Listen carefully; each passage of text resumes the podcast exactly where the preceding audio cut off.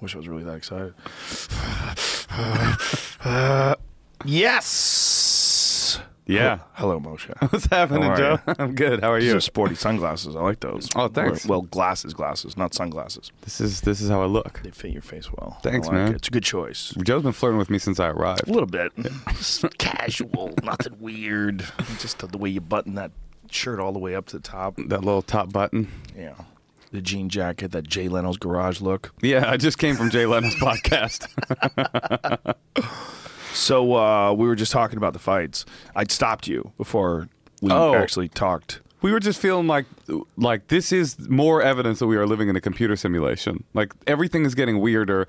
Politics is the most bizarre. I mean, it's everything is falling apart, and it's like the Matrix programmers can't keep up with the code.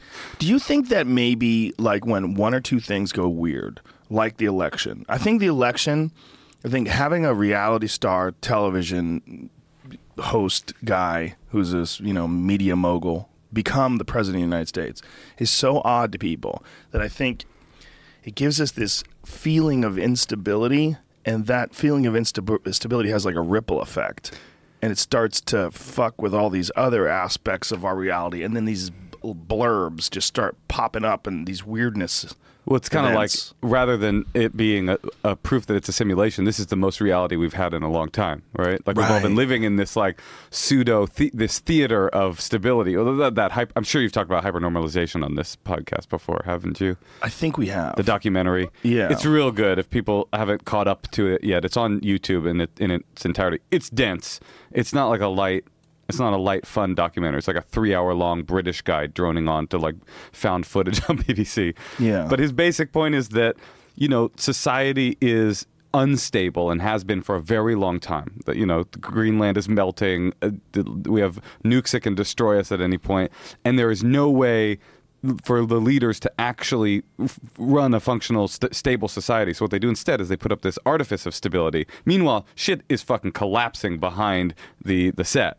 And uh, basically, the the prove out example he uses is the Soviet Union. Right? Is like the Soviet Union stopped working almost immediately. Right? They they tried this utopic, com- communistic, beautiful society, and everything fell apart immediately. Everybody knew it fell apart. Everyone in in in Russia knew it wasn't working, but it it served them more to pretend that it was working, and so people got into this willful uh, sort of voluntary suspension of disbelief, this voluntary cognitive dissonance to like say, "Oh no, everything's good," even though they go to the fucking the store, there's no bread. They would just everybody was walking around as if it was real.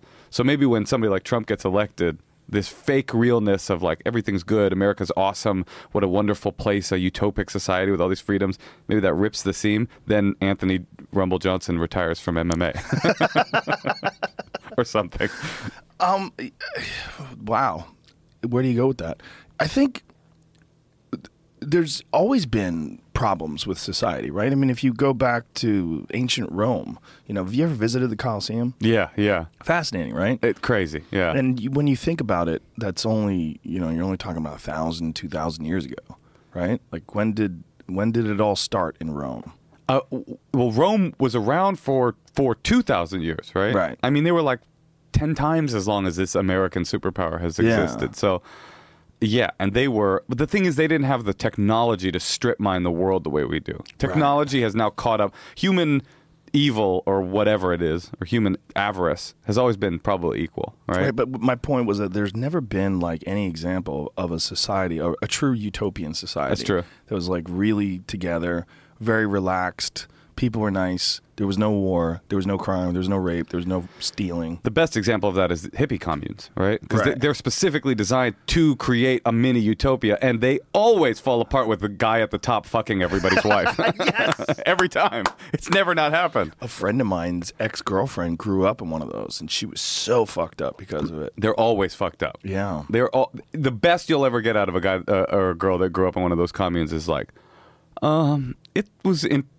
There were some really good parts. That's like the that's as good as you can get. Yeah, and that's someone who's just really kind.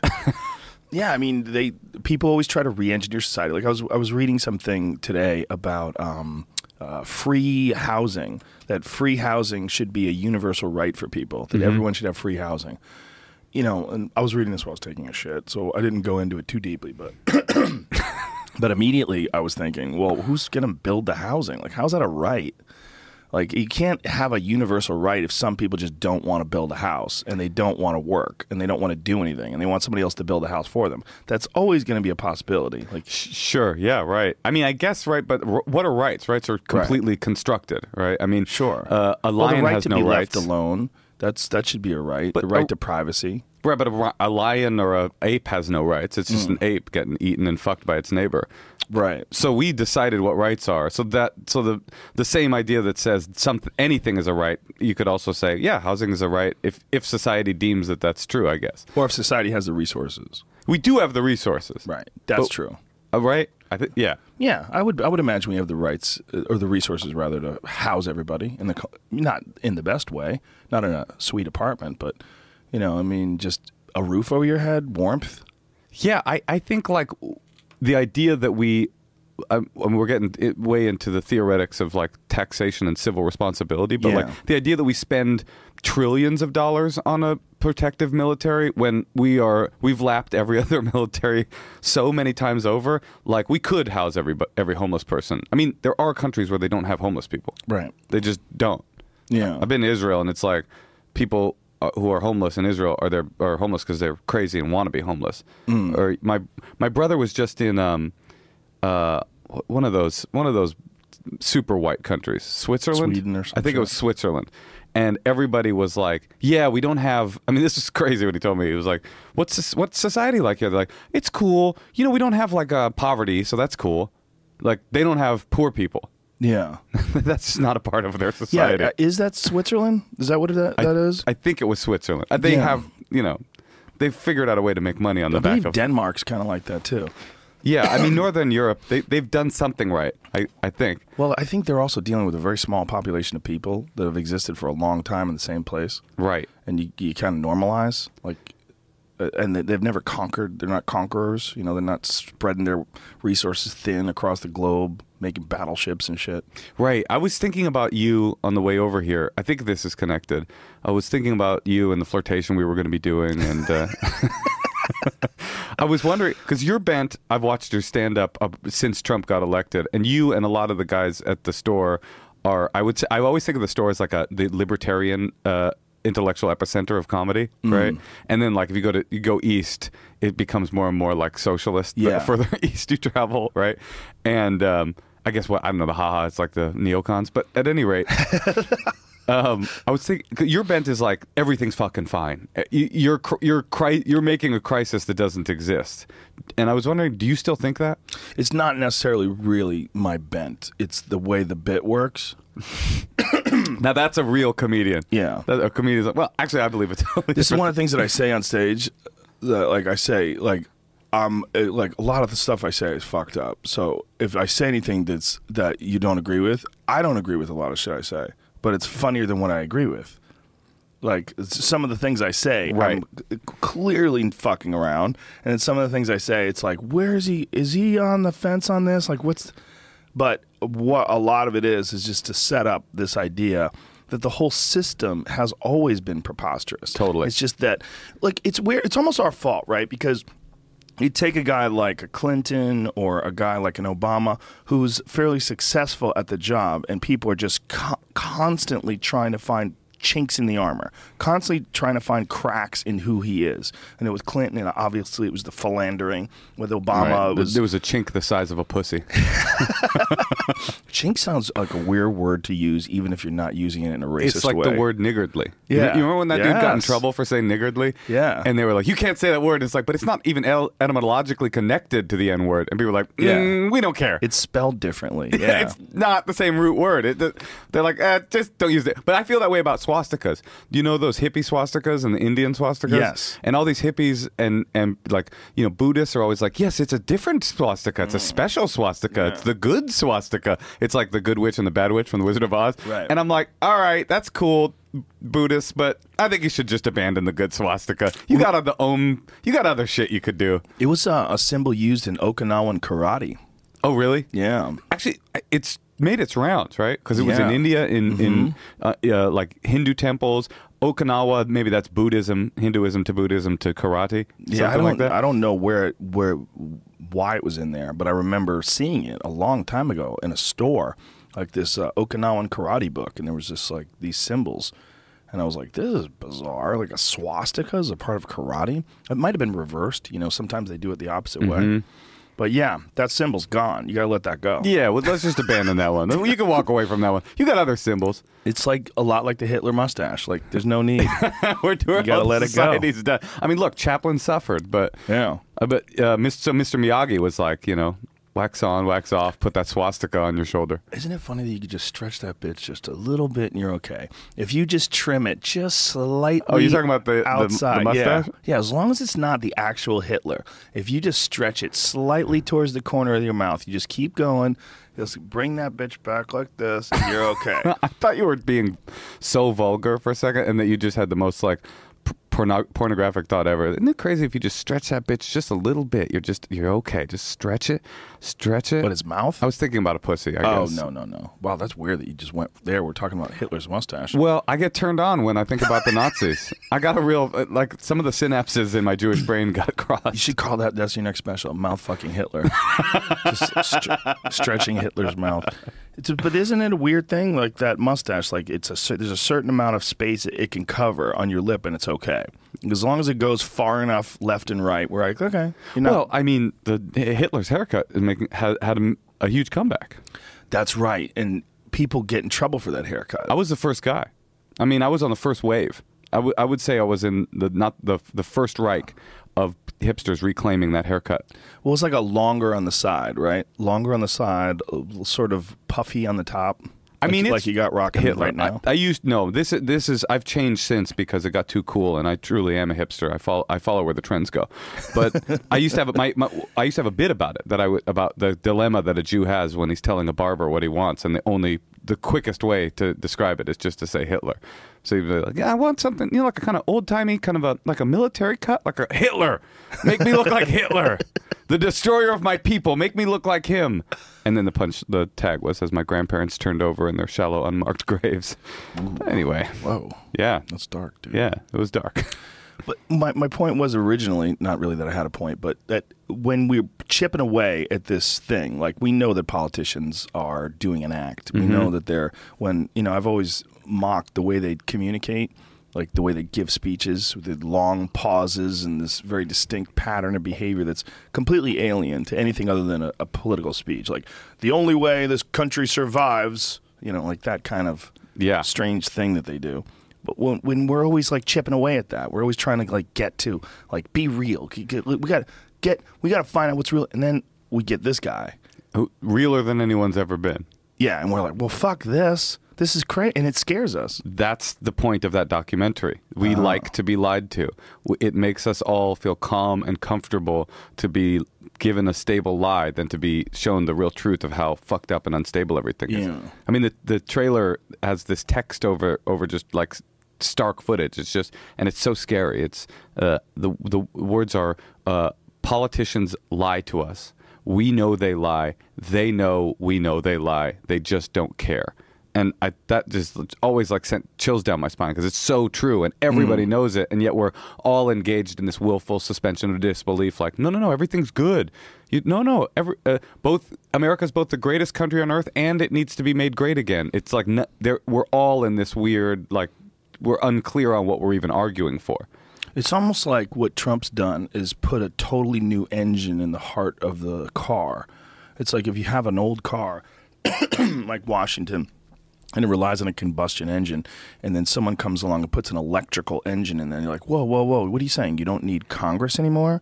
You don't need the Senate? You don't need this? You don't need that? You don't need the cronies? You don't need the lobbyists? Because now need- you have this whole new system, And you don't need to place? pretend to talk like that. Even Yeah. more importantly, Yes. you don't need to do the theatrics anymore. You can be a real, the real terrible person you always were. and everybody goes along with it. That's the the weirdest thing to me about this election is not the president himself. excuse me, but how many people online uh, who you've never seen politically engaged are now in it like like a like a sports fan. You know, I do understand. Well, to the people that hate Trump, I understand because what it did was it disrupted our programming on such a profound level that people. I was talking to somebody last night that said that it was much more disturbing when Trump got elected than 9 11 was to them. Whoa. And I understand that sentiment because 9 11 was a terrible event. This feels like a terrible new chapter in American history. But 9 11 happened while Bush was in office and Dick Cheney was the vice president. That- He was one of the scariest guys to ever have power. No doubt. And that is the question. I mean, I think the best point that you're making is like Dick Cheney's pretending that he's stable while meanwhile he's like Geppettoing evil and you know bombing Iraq and you Yeah. know Eh, do you want a guy that makes you feel somewhat comfortable and stable who's actually the most evil like Satan fucker in the world or a guy that makes you feel the evil but isn't as bad? Well, it just seemed way more transparent, his motivations. I mean, Cheney was the CEO of Halliburton, and then all of a sudden Halliburton wants to bomb Iraq. You know, he does, rather. They get these billion dollar, multi billion dollar, no bid contracts to rebuild what they've bombed. And you're like, Jesus Christ, a little kid can connect the dots here. This is, this is insane.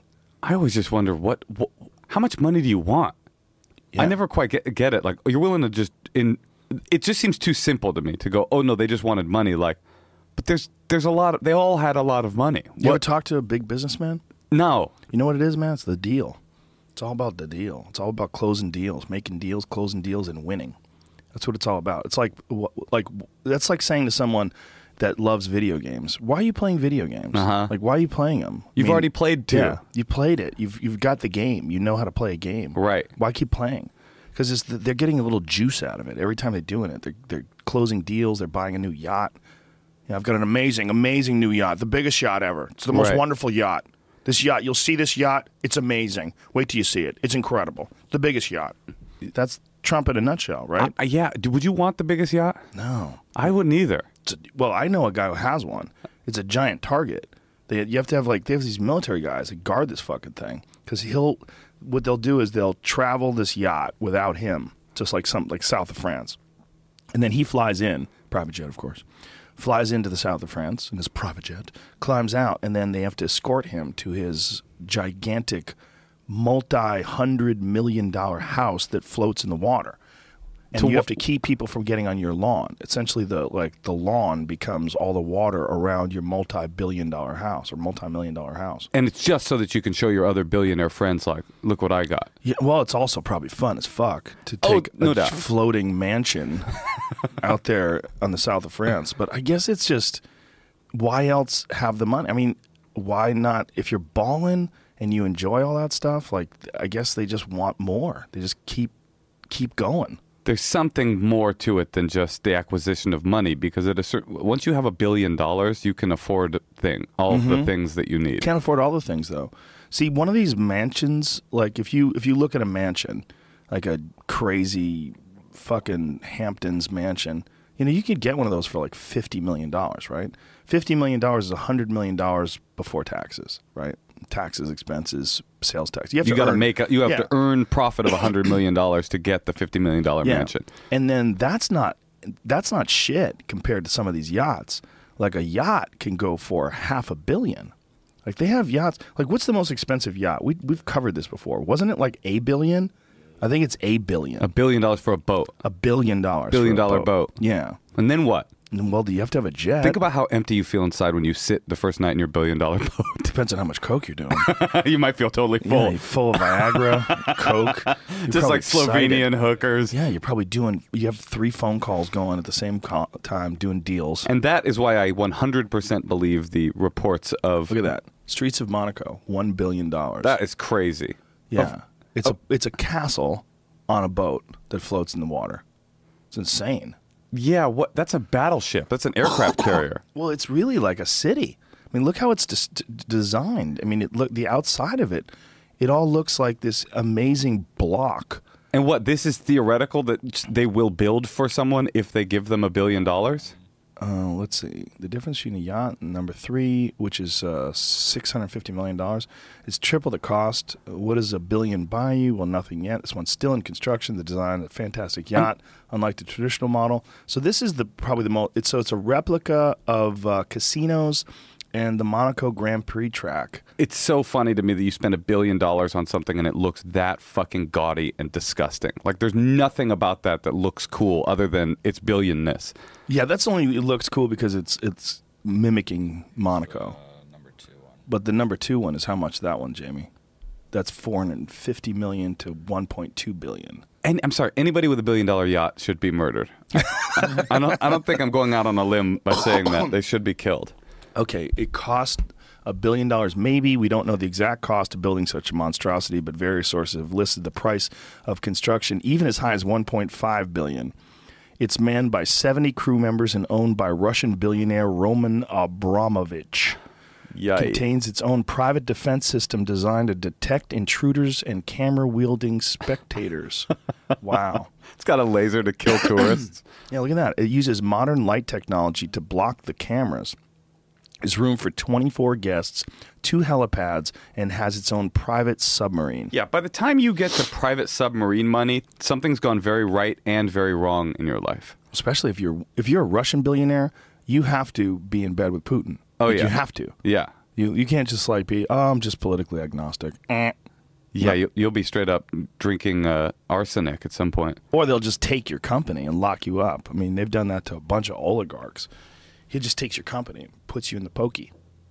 But I wonder, um, do you think that you can be that there are? I mean, I guess like Bill Bill Gates and Warren Buffett seem like nice people, but it seems like if you're a billionaire, you're probably like at least a cousin of evil. like you've done something terrible. Is that true though? I mean, is it's got there's got to be a way to be an ethical billionaire. There's If there's a way to make a million dollars ethically, which we believe there is, there's got to be a way to make a billion. I mean, it's just a matter of um, keeping going, I guess. Buffett seems like a good guy, but then you get into what good guy means for a billionaire, right? Right. Like good Buffett's good guy is like I will allow 800 million to go to AIDS in Africa, but I will not allow that same 800 million to go to famine in Somalia. So there's a kind of a weird moral arbiter thing that happens, which happens to the president too. It's like when people point out that like Obama bombed people with drones. I'm I, I'm a I was pretty disgusted by a lot of things Obama did, but it's like that is part of the morality of being a world leader is you have to be comfortable with a morality that includes killing innocent people. And that's why I would never want to be the leader of anything. Only one reason why. There's a, a ton of reasons why you'd never want to do that job. Yeah, the worst. yeah. But I, you know, there's this idea that people love the president, which also like really kind of blows my mind. Like why do we why do we love our president? They don't love the president in every country. There was a super disturbing video that a guy I know took where he was at the inauguration and Trump is coming up the stairs. And as Trump is coming up the stairs, all supporters, right? This is a, you know, the, the heart of his love. And as he's coming up the stairs, people are clapping and applauding. And this guy next to uh, this guy I know who's holding the camera says, Thank you, Mr. Trump. You are a godsend. Thank you, sir. Thank you very much. And it's and he, he barely acknowledges that guy, of course, and just because there's a hundred million people around, Yeah. you know, and he w- wanders up the stairs and goes through the room, and all these people are following him with the camera on him. I think that's what a guy like that wants. He, wants, that. somebody to say that to him. Yeah, he wants to be that guy. I understand actually being Trump in that situation and wanting people to worship you. I, I, I can get there. I'm a comedian. That's that's close enough to a, a desperate ego where you like laugh at me is similar to worship me. Right. But why do we worship politicians? I, I, I can't like wrap my brain around it. Like Gore Vidal said that it's he called it the u- uniquely uh, American religion of worshiping the president. Well, I think it goes back to the fact that we've never had a king. So uh, our president is a different thing. And I think the idea to have the one alpha is just some ancient You think primate. it's some ape shit? Yeah, 100%. Does only makes sense. There's always an alpha chimp, there's an alpha gorilla, and there's just like these these hierarchies exist in the primitive versions of us.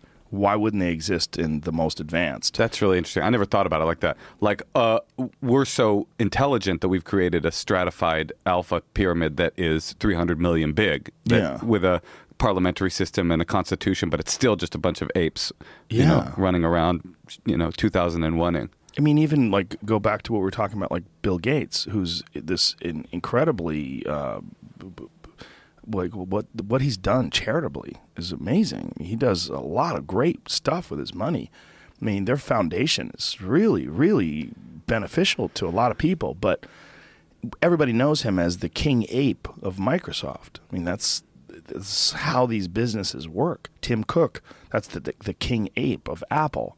You know, we always have a king ape or a queen ape. Very, Right. very rarely a queen ape, but when we have it, it doesn't seem to work out. Like when name a queen ape that that Theranos chick was a big queen ape, but it didn't work out because it turned Which- out she was a fraud. Who's Theranos? you don't know that story? No. Oh, it's amazing. It's an amazing story. It's a story of something where people wanted something to be true. So they kind of said, yes, we finally have it. And they didn't do any investigating on it until finally somebody actually did. I think it might have been the Wall Street Journal that took it down, but it was this woman, Elizabeth something or another. She she founded this company called Theranos. There she is, Elizabeth Holmes, and she dressed like Steve Jobs. She wore a black turtleneck, black stuff. She acted like you know, like she was this super genius character. And when she was 19, she left college to start this company called Theranos. And Theranos is a company that would do this uh, very um, cheap and effective blood scan. Like they would take a drop of your blood, like prick your blood, and test you for all sorts of different diseases. And um, it turns out it doesn't work at all. It's just a black box. No, it, but just like hugely ineffective. Uh-huh. And she was worth at one point in time thirty-four billion dollars because of what this company was assessed as being, you know, valued at, which she could have been able to do. And um, it turned out that they started looking into it, and then there was a whistleblower from the company that was saying that she was ignoring all the negatives and concentrating on the positives. And these people, you know, untold tens of thousands, even I think maybe even a million people were put. How many people? Find out how many people were tested by this shit, but they were all put at risk because it's like hugely ineffective, like off by like 40, 50% negatives and positives, and just wasn't right. It just it was wrong all the time. Just this idea that she was going to bypass this traditional system, and they were putting them in, in like Walgreens and stuff like that, and allowing people to get tested and screened for all these diseases, and it, it really wasn't effective. But she was one of the very rare king uh, queen chimps where the, the matriarchal society was you know her business and But it just didn't work You're conflating the collapse of the business to no, I'm just saying she was the only one It- that I it- could think of what would there have been very effective female world leaders though? Top Sure. top chimp. Yeah. Yeah. Mm-hmm. Golda Margaret Thatcher, Uh, Merkel. woman- what's the woman that got blown up in um, Some very effective women. You're like, what's the one that got blown up?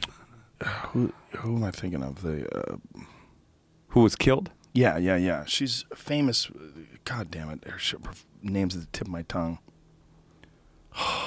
early morning podcasts motherfucker day after travel too stupid What co- what country? I don't remember one of them Middle Eastern ones that they killed a woman? yeah I don't remember. you know what I'm talking about Jamie god damn it Well, call the line right now if you know what woman got blown up.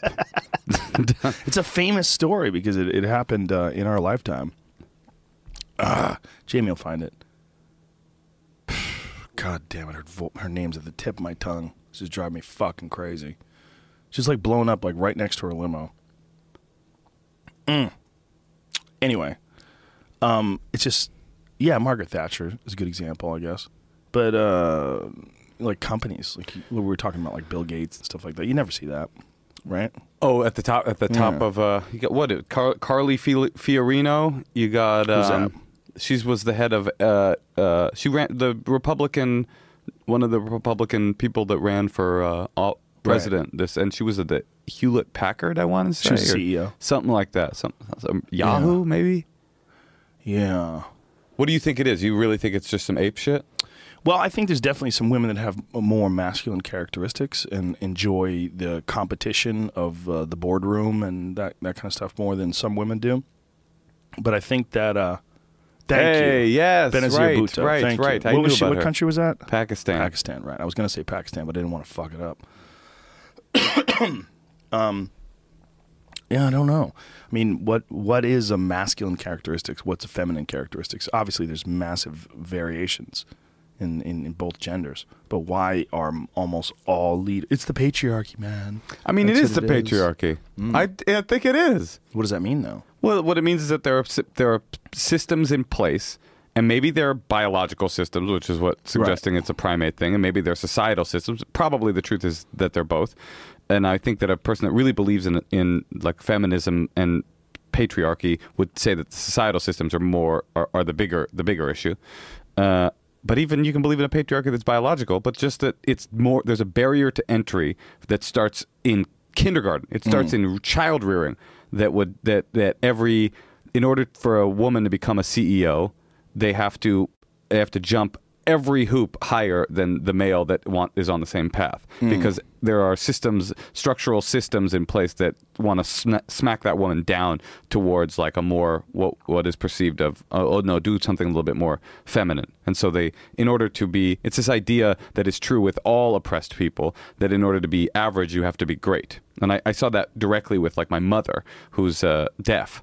And uh, in order i just the deaf community is so fascinating and weird but like in order to be what my mother is which is like a, she has a master's degree and she's college educated you have to try 20 times as hard as an average person that wants to get a master's degree because there's so much insane barrier to entry from day one from the first day you're born so I think hmm. that's the, the the patriarchy. I don't think is really up for debate. I mean, even if you believe just in a biological imperative, men are in charge, and therefore they keep women from getting to positions of being in charge. So in order to get up there, in order to be a CEO, you have to be more aggressive, more powerful, more more Steve Jobsy. You got to put a put more turtlenecks on. Right, but is that is that the actual system that's in place, or are there far more men who want to do that job? But why would there be more men that want to do that job? It's a good question. Is it natural? I mean, is it natural for women to gravitate towards nursing and, and physicians and, and, and healthcare? Because that is overwhelmingly run by women. But then why are they, for example, why aren't they? Why don't they gravitate towards being a doctor? If they're if, if A lot of women do. yes, yeah, but but doc, be, being a doctor is largely and historically dominated by men, and nursing. But I don't think that's the case anymore. it might not be anymore. But I- Yeah. I mean, I guess what I'm saying is like if you look at the- a woman and say, oh, well, they like they are biologically uh, predisposed to nurture, Mm-hmm. then you would say, oh, okay, then it would make sense that all of the great doctors of history would have been women, or or it would have been dominated in the same way nursing has. Well, not necessarily, because a lot of the great doctors in history, you're talking a lot about science. You're talking about the ability to recognize issues before anyone else does and try to like f- formulate some sort of a solution to figure out some biological issue. A lot of that is science, and obviously, science has been dominated by men for the longest time.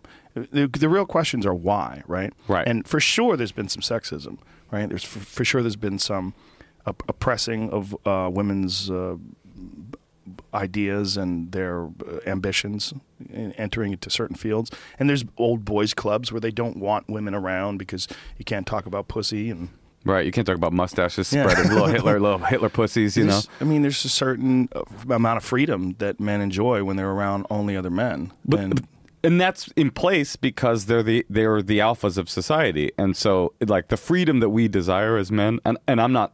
Look, I'm like a, a woke boy, like lefty, but I still am a man. woke boy? You- Well, you know, like uh, like I, I consider myself a political progressive, you know, Right. And I do believe in a In Do you say? Do you ever say I'm so woke?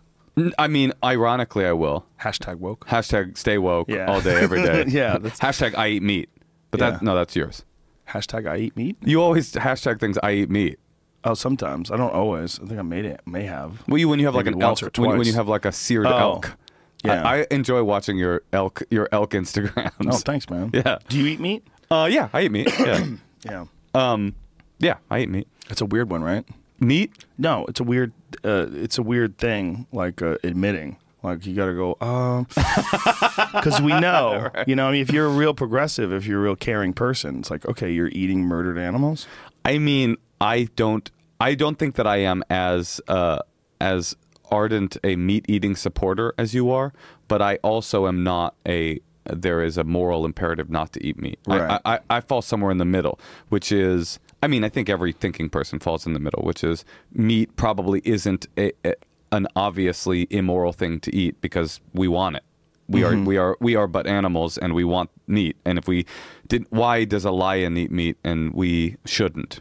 Well, we're not a carnivore. That's But we are an omnivore, right? Yes, I, I believe that, but there's a lot of people that say we're not. That's the big argument, you know. I have this weird. We're herbivores. Well, yeah, it's odd to say that we're herbivores because we're not. No, we're it's not. like Yeah, it's- McDonald's. Look, look, it's McDonald's, right? Well, it's not just that. I mean, not that we can get away with eating it, but that our face is designed for it. right, right. Yeah, Um, for, or a, for a Big Mac, actually. Perfectly. Actually, have you heard about the new Big Mac? No. It's uh, there's a new hamburger at McDonald's. It's a Big Mac, but if you don't want all that food, it's uh, they've taken out one bun and one patty, so it's just a it's a cheeseburger. But they're calling it the Mac Junior. This is the kind of pernicious. Really? Yeah, it's the Mac. Ju- It's a fucking cheeseburger. So that's what they're calling it? That's so stupid. The Mac. There it is. Oh, Jesus Christ! The Mac Junior. So all the the, flavor, idea one is- less layer. So It- it has the same amount of patties? Is that two patties? No, it's not. It's one less One patty, patty. one less bun. It's a fucking cheeseburger. And they're like, oh, no, no, no. Hmm. But it comes with our special sauce. Oh, so it's a bad cheeseburger. I used to have a joke that actresses are like Big Macs. They never look as good as their pictures. it's like, when was the last time you saw a Big Mac like that? Like, God damn, that looks great. Wait, what about the third Big Mac, the Grand Mac? Oh, they're going deep. What's in the Grand Mac? For those that didn't think the Big Mac was big enough. it's a 100% beef patty. It weighs a third of a pound. Hmm, Two slices. Well, now this is the problem with. Melty? Two slices of melty. Melty American cheese. What does that mean? It's like, well, it's, not real cheese, so we call it melty. It's melty American cheese. It's melty American cheese. It's all one word. Melty American cheese. Stay woke. Stay melty. Because it's not really cheese at all. Hashtag I eat melty. I mean, it's this is the problem with meat. Mm. It's not you shooting an elk with a fucking bow and arrow. It's McDonald's like having like you know Kauschwitz, you know, them stacked up and like they're eating their own shit, and we're all like just consuming it at the detriment of the uh, global world. green greenhouse gases. I mean, if only if everybody hunted the way you hunt.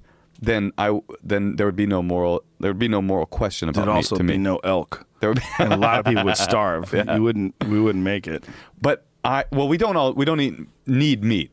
No, we don't need it. That's what I think the weird argument about veganism from a moralistic perspective can be. If you talk about it from an environmental perspective, it's very very difficult.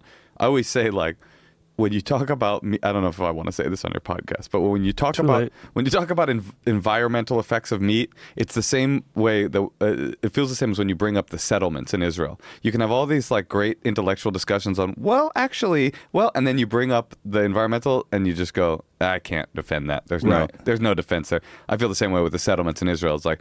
I can make an impassioned plea for Israel, and then when you bring up the settlements, I'm like, yeah, I got nothing. Once you start bulldozing people, yeah, yeah, I don't know. I'm not running sure. them over with tanks. Um, but I mean, we started this whole thing off with uh, trying to figure out why women uh, gravitate towards certain things and whether or not they're being suppressed. And this is a, a subject. It's almost like racism, where uh, if you're not a black person and you start talking about Black Lives Matter, people go, "Hey, fuckhead!" Like wh- wh- you you either be ultra supportive or shut the fuck up. You know, you either be an ally or you know get out of the way. I hear that. There is, yeah, I hear that. And that's kind of representative, I think, of the way a lot of women feel like the struggle is so pervasive and it's so much a part of their lives and they don't get supported in it. And it's so frustrating, especially a woman that is trying to climb the corporate ladder. Like, I have a good friend who's a big time executive. She was at, at Google, and now she's at another one of those big tech companies. And she's uh, super, super intelligent, super ambitious too. And she's one of those rare women that, um, well, her mom's like that too. So it's kind of interesting. It's interesting when you meet her mom, who's this older, super sharp lady. But she's just always been like the type of person that in, enjoys achieving. She like this is like her mindset. She enjoys it. She likes achieving, problem solving. She likes getting deals done. It, and she's a very nice person. It's not like she's some ruthless monster who uh, does it, at, you know, forsaking all things for profit. It's a, but there's not a lot of women like that.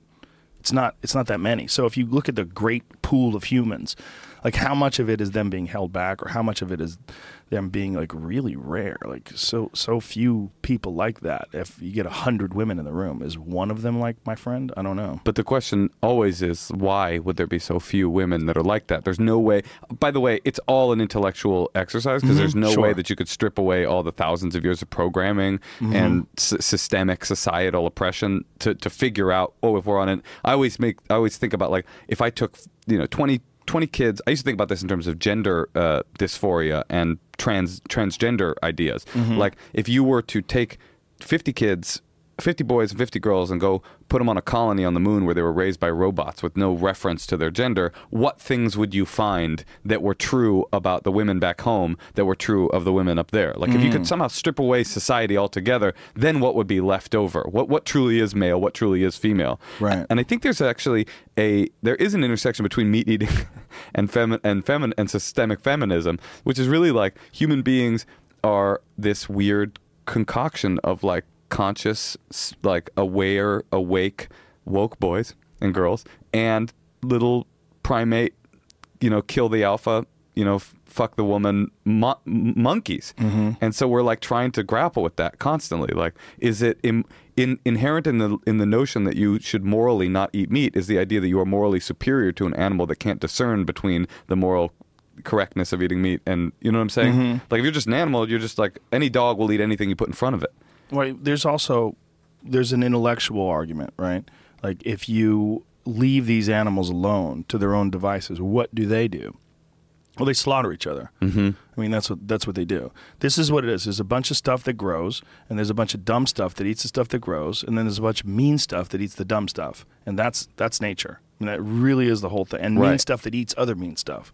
There's mean stuff that eats bigger mean stuff and smaller mean stuff, and and then if you step in and you take some of those d- dumb things that are eating the grass, you can you feel better. It's Uh-huh. healthy. Your your body performs better, and that's just a fact. I mean, there's a lot of people that want to say uh, that meat eating is bad for you. It is absolutely not. It's just not. What's bad for you is sedentary lifestyle. What's bad for you is sugar. What's bad for you is simple carbohydrates in high quantities. There's a lot of things that are bad for you. Processed foods are bad for you. Preservatives are very bad for you.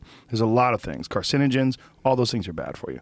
But just meat is protein and water. I mean, that's really what it is. It's a bunch of amino acids and there's a lot of vitamins in it. And as long as you're not eating too much of anything, you know, it's been proven that there's a lot of benefits to eating meat. First of all, B12, which really doesn't even exist in a vegan diet unless you're taking in weird algae and uh, or bugs. If some people are willing to eat bugs.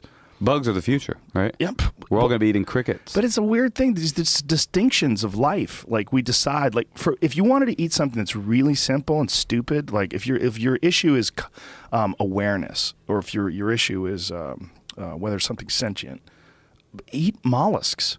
They're some of the dumbest fucking things on the planet, dumber even than plants. Like plants communicate with each other. It's been proven. Michael Pollan had some amazing work about it. Not only that they um, have not only that it's been proven that they communicate with each other, but they also produce human neurotransmitters. They produce like serotonin.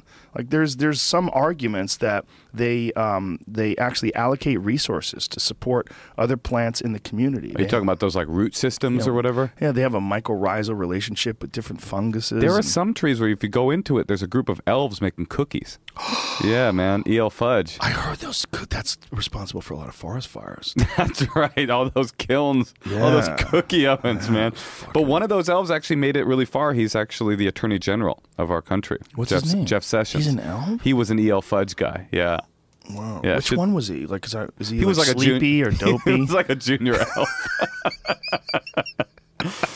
but the um, I the- think plants talk. I That's think, interesting. I think I think they communicate with each other in a way that we don't understand. And this is one of the reasons I re- I think this. They've done these studies where they played uh, the sound of caterpillars, played the sound of caterpillars munching on leaves next to an acacia tree, and it changed the way the tree tastes like when when you there's certain trees that when they they when an animal's chewing them the acacia bush is a famous one when an animal's chewing them upwind so like something's chewing it and then scent comes downwind to them they change their flavor profile and become like toxic tasting so that animals will actually starve to death rather than eat them oh, they change so that the caterpillar won't eat them. to discourage predation Wow, that's Yeah. wild. They do it based on sound.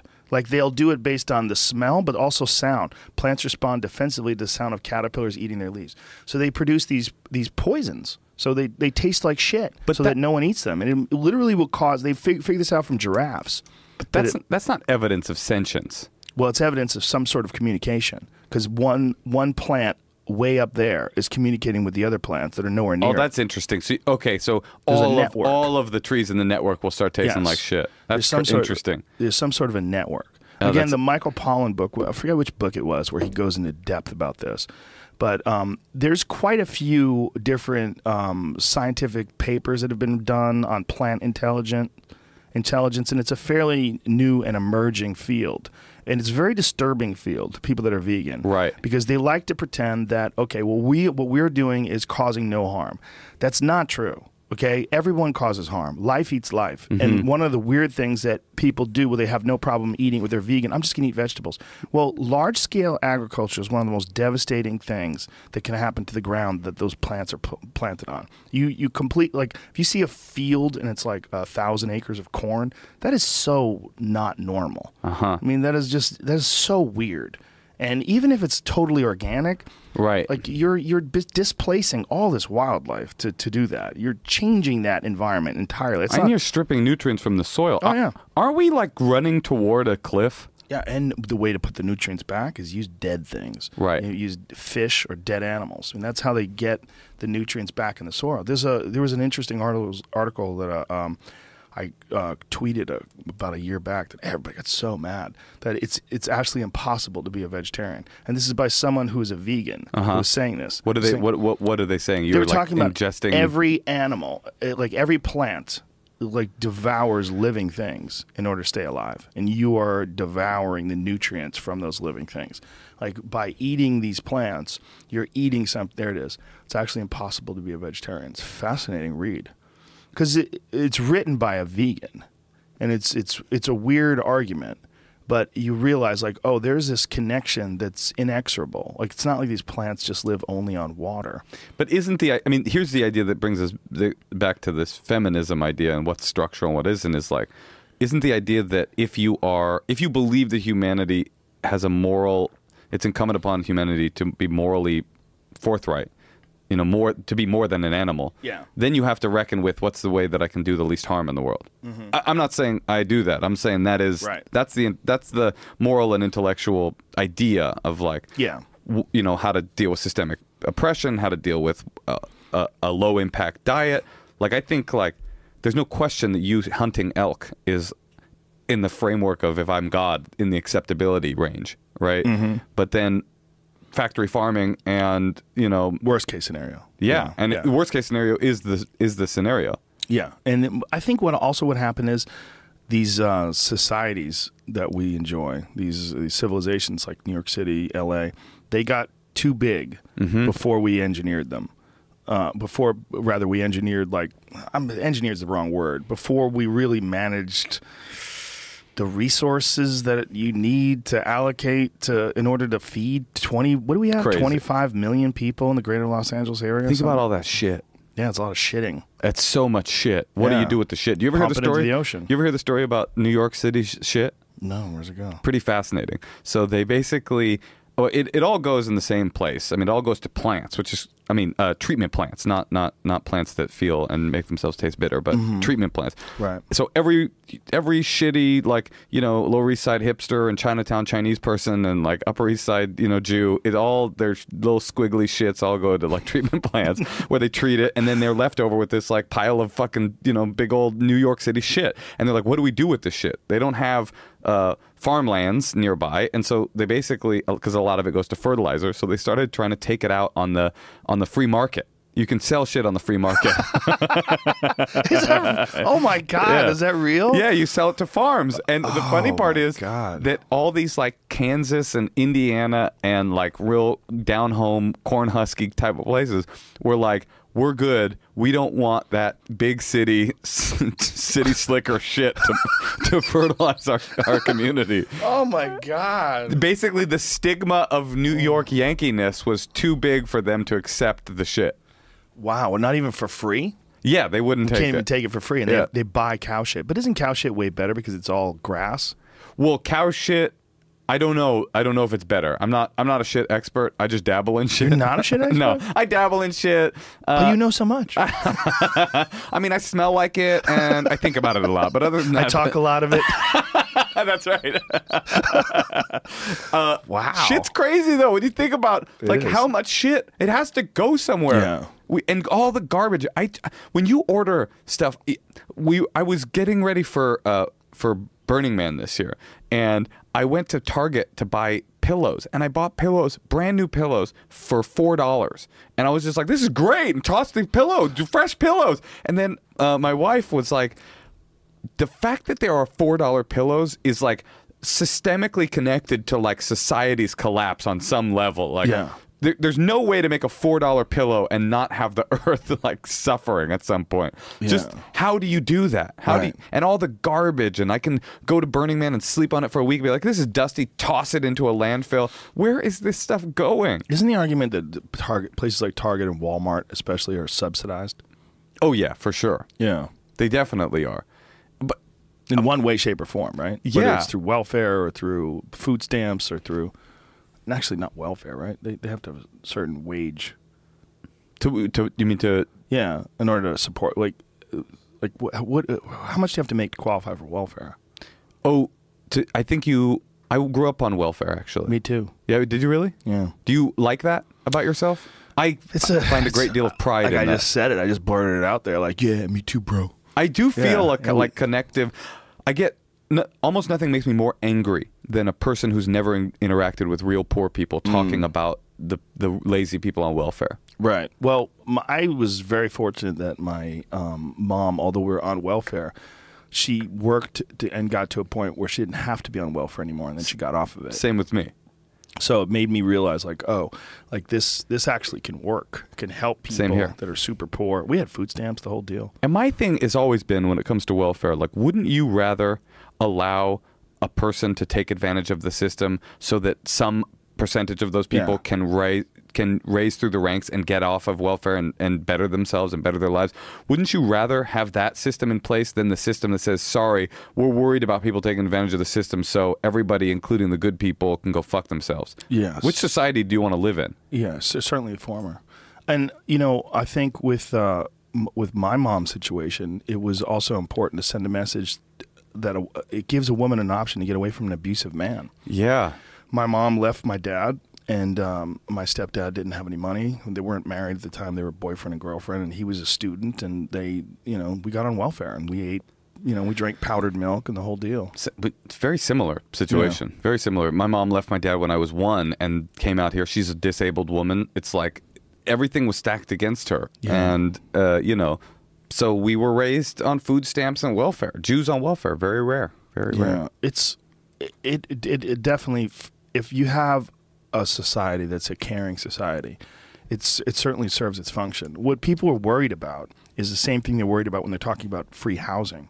I was just gonna say we can bring it all the way yeah, back. yeah, you're, you're worried about people that come along that juke the system that don't want to work, that are lazy. Who cares? Yeah, Let them juke. Wouldn't you? I mean, I just, I would rather help people that need the help and allow someone to juke the system than I would live in a stark society that says, I'm sorry, we don't help people here because we're worried that somebody might steal. A hundred percent. And you know, there's a real issue that's coming up right now with uh, artificial intelligence and automation that's going to remove millions and millions of jobs just by virtue of automated cars. We're done. And so people are talking very seriously about universal basic income. It And- is either inevitable. There are two inevitabilities. Either universal basic income will come and, and take the place of the income that was stripped away, not because anybody did anything wrong, but because they did everything right. And the mm-hmm. eventual automated reality is that there aren't jobs mm-hmm. for people. There's jobs for you and me, but there's not a job for a skilled journeyman worker because there's a fucking machine that can work 24 hours or a a day. truck driver. Oh yeah, the That's truck the big drivers one. are they're they're first. Yeah. they're the shock troops. That's why this whole thing with Trump saving coal jobs. It's like I hate to say it, but like coal jobs don't matter. Yeah. You know, in in, in the long and I know it's like it's like this Hollywood like comedian Jew going, look, coal jobs don't matter. And I know if you're a coal miner listening to this, the coal job matters to you more than anything else. Well, right? do you know how few coal jobs there are? it's very few. Very few. There's like 75,000 overall coal jobs, and there's some insane like new energy. Like there's a half a million new energy jobs just in California alone. Exactly. Yeah, that, and and so everybody I might have made those numbers up. but it's big. I mean, and everybody fo- everybody focuses on the, uh, you know, that that's what a human being does. Every, they focus on the on the day to day. They focus on the sun going up and down. They don't focus on the year going by. Right? It's like you go, oh, but my job is gone. I want my job back. But it's Yeah. like your job doesn't matter. Yeah. Entire coal industry employs fewer people than Arby's. Holy shit. Imagine if he was talking about Arby's though. But I think what he's doing is sort of like this giant pro business push. Transparent. It's so Yeah. transparent. It's it's obvious. It's just about making a lot of people that he knows money and allowing a bunch of people that have lost money that have probably in some way or shape or form contributed to him. Yeah. And also, he's not an idiot. I mean, he might be, but he also won the election by Yeah. about the amount of people that work for Do you Arby's. think he's an idiot? Uh, definitely not an idiot. He's Right. probably got some kind of high IQ that is overshadowed by a severe personality disorder. Yeah, and what do you think that is? Like narcissism? Narcissistic. Yeah, I just think he's there's something wrong with him. No doubt Yeah. about that. For sure, there's something wrong with him. Don't you think that in order for someone to put their name up on everything like that? Like I was in New York this past weekend, and we drove by this like Trump research uh, um, rehabilitation center, like a Trump rehabilitation center. Like, had it was like this real shitty old building. Yeah, what they do is they put uh, they put a, uh, a crack rock in front of you and a pussy, and they say, "Which one do you want to grab?" And, like, and they just keep diverting you to the pussy. and then further down the line, it was Trump Links. We were driving on this road, and it said Trump Links, like, Like- this golf course. oh, oh, it was No. golf because Yeah. you you know about the Trump Trump steaks. Steaks, like, like oh, have you never seen this commercial? It's really funny. The Trump steak commercial is like, oh, you just got you gotta love it. It's so No, beautiful. really? Can you put, can you play video on here? Uh, Is it illegal or something? yeah, something? we. could- I think So it's, funny. it's- we'll play it for us. Yeah. and we'll probably play the volume. The, whenever we play a video, the real issue with us it seems to be um, animal attack videos. Uh-huh. Because those get so many hits that somebody owns them and claims them, and then you get pulled off of Facebook, and Got pulled it. off of YouTube. We get flagged. Yeah, Trump steaks is like hilarious. I mean, look, Trump's not a fool. Trump is a well, he is a fool, but he's not stupid. And there, I Here think, we go. Oh yeah, Trump steaks, the world's greatest steaks. Give me some volume, young Jamie. When it comes to great steaks, I've just raised the stakes. The Sharper Image is one of my favorite stores with fantastic products of all kinds. That's why I'm thrilled they agree with me. Trump steaks are the world's greatest steaks, and I mean that in every sense of the word.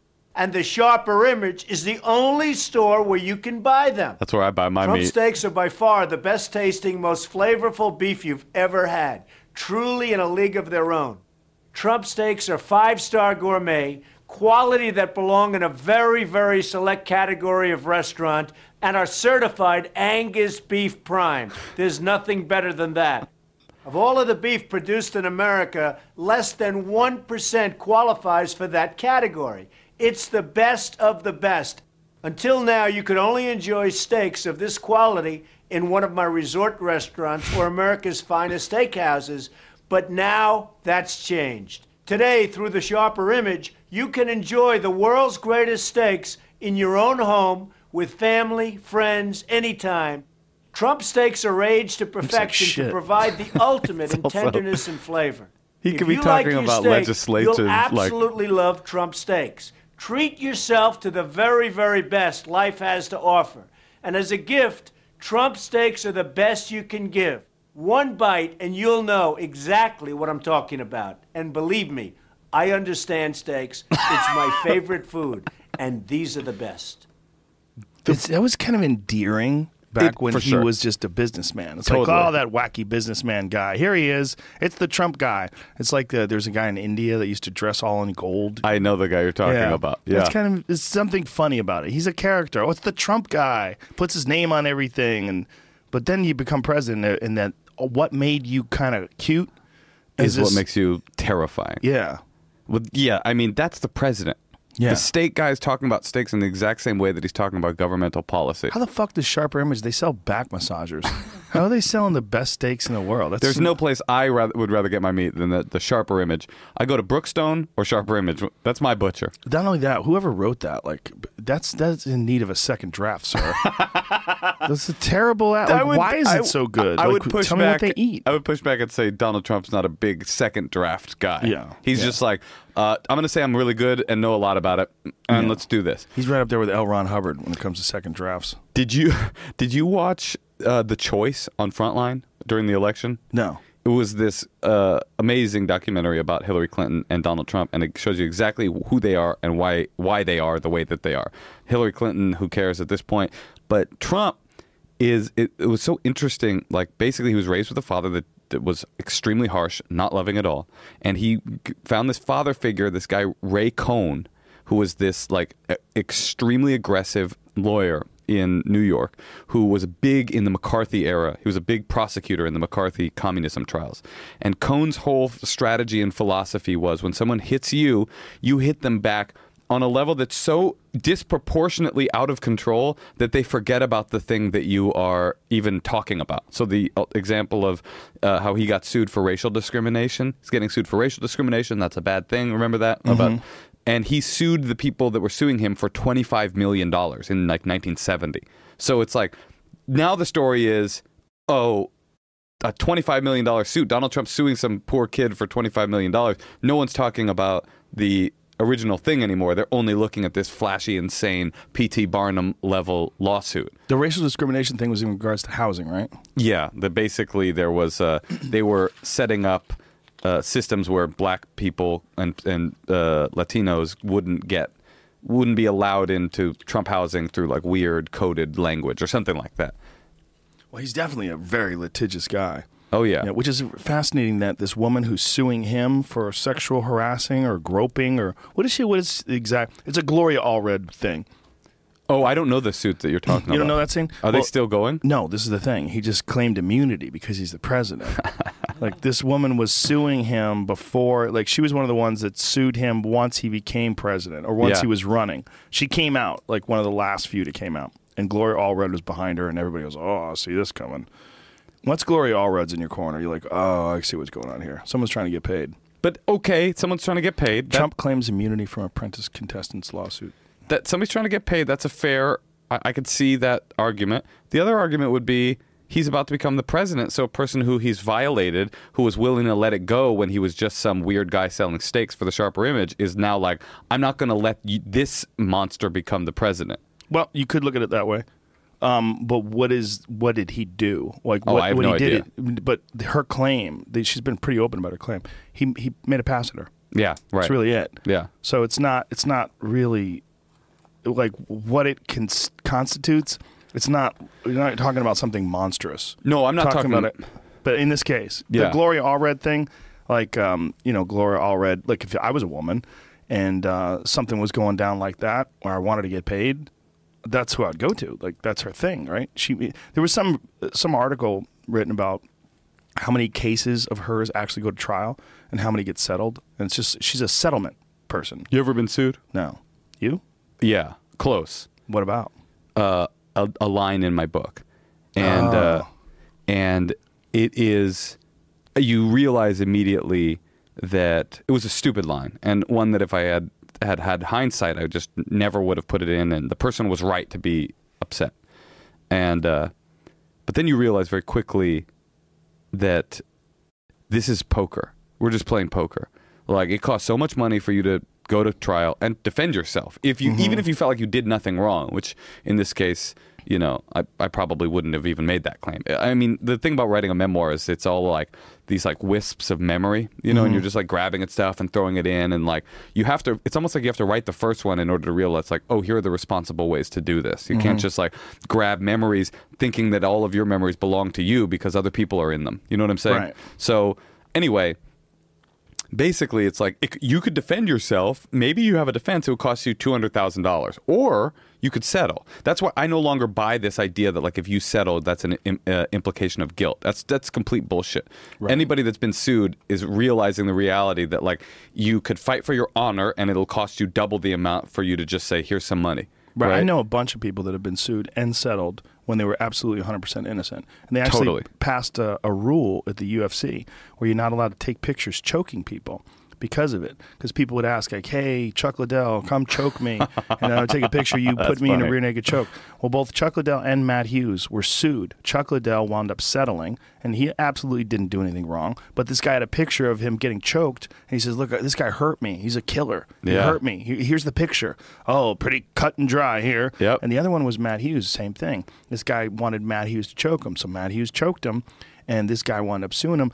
Then they do an investigation on the guy, and like they go into it, and they find out that this guy is a corrupt cop. So the guy winds up going to jail beca- for being a corrupt cop. Like, Hilarious. he started this whole cascade that eventually wound up with him being in jail. Yeah, I mean, people are l- litigiousness is is is a monster of our age, but 'Cause it works. Yeah, it works really well. My I mean, co- a company that I'm a part of got sued recently. with Some weird, funky patent lawsuit. I'm like, oh, what do we do here?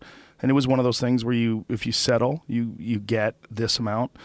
You know, or you you give them this amount. If you go to trial, it's going to cost you in legal fees three times that, What's- even if you win. what's Chuck Liddell supposed to do? Yeah, It, you know, okay, Chuck, you could you could defend yourself and maybe win.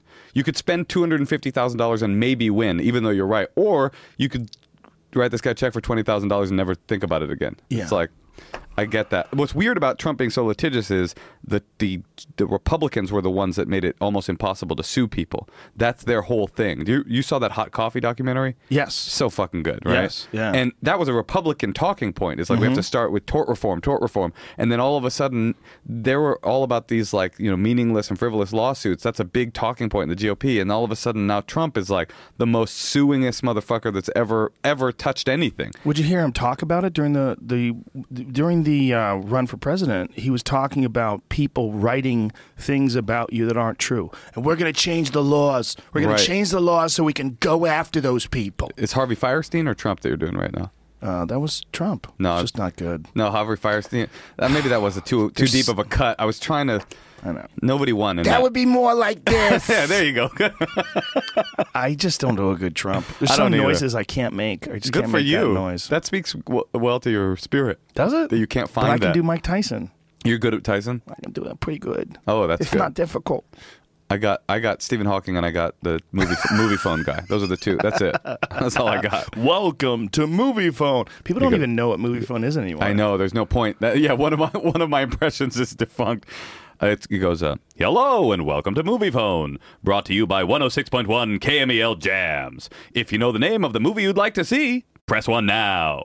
Yeah, that used to be the thing. That's how That we was the found out thing. where the movies are played and what the times were. Phones used to be so connected to the internet. You ever study hacking? Yeah. It's like all of the original hackers, like these like really like Phone scary freaks. hack. Yeah, the phone freaks. The, what they were doing was like not even interesting anymore. Yeah. Like Captain Crunch. You know about that guy? Yes. Interesting dude. I knew that dude. Really? When I was a little boy. Well, explain uh, who he is. Well, so Captain Crunch is one of the first phone freak hackers, and, and the thing that he did is he found a whistle in a Captain Crunch box, and he found that it, it had the tonality that if you play it into the phone, like whatever the tones that the phone was hearing were similar to the dial tones that would connect people to long distance, so he could get free long distance. Now, kids, this is when long distance cost money. Yeah, I and remember so that. He was one of the first dudes that w- was doing that. He's a legend. So I met him when he, I was a big raver when I was a kid. I was like big time. Like uh, I spent like most of my teenage years at, in San Francisco raves, and so I started going when I was 16. And Captain Crunch was like 70, and he was at every rave. I mean, every single rave. And he was 70? He was old, and it was like funny because And, and he was just doing ecstasy and partying? big time, no teeth, in front of the speakers, like speaker freak. Like he now he was a phone freak, then he became a speaker freak. So he's uh, blowing his ears out. just like sitting there, full Dancing. beard, like no teeth, little shorts, and I was like 16, and There he, he is. There he is. Yeah. Wow.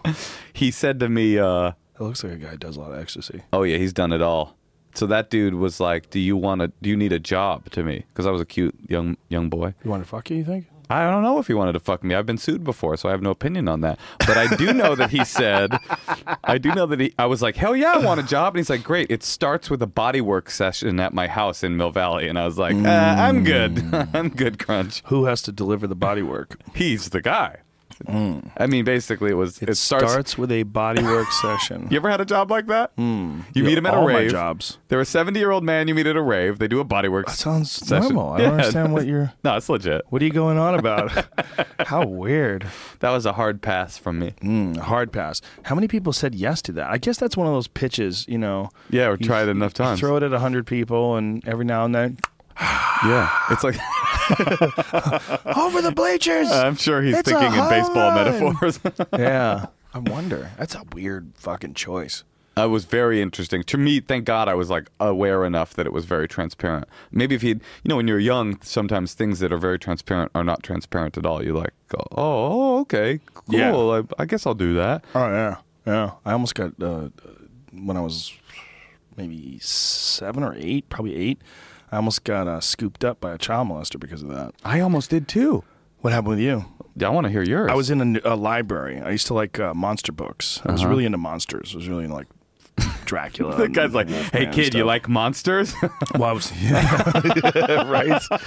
He, um, I was looking through this section, this horror section of this library, and um, this guy came up to me and he said, uh, "Do you, you do you like books about monsters?" I said, "Yeah, yeah."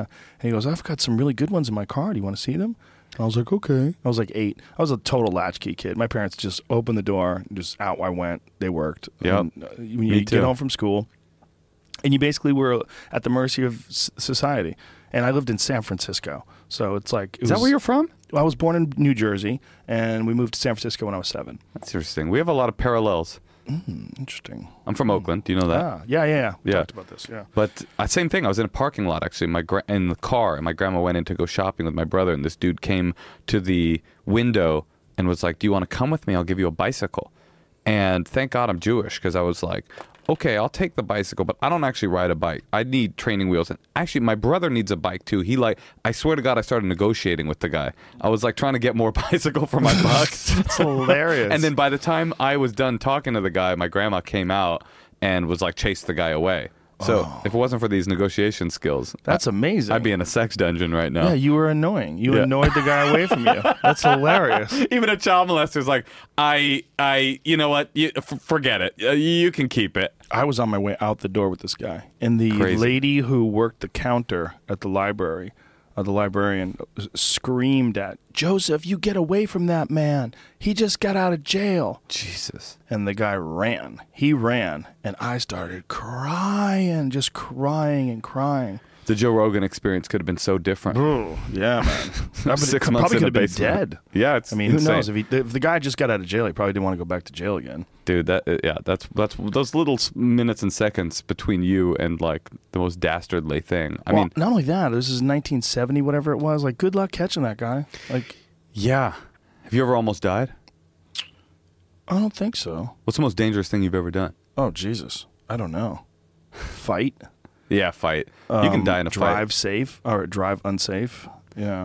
I remember I was a kid, and we were always like look exploring places to go smoke weed. That was like when you're young. I, maybe it's different now. Now that weed's legal, but when you're young and weed was illegal, it was like you always were like looking for these like cubbies to smoke weed in. And so you'll appreciate this as a Bay Area guy. The uh, somebody found this uh, chain link area that you could get over and get onto the uh, the BART tracks where you would go. Uh, I've been in the BART tracks before because I was a graffiti writer when I was a kid, and so we would like sneak down there. But this was like a very narrow, like with just a, a foot long walkway, and we and somebody re- said that there was like a room inside of the tunnel th- that was between Oakland and Contra, Contra Costa County.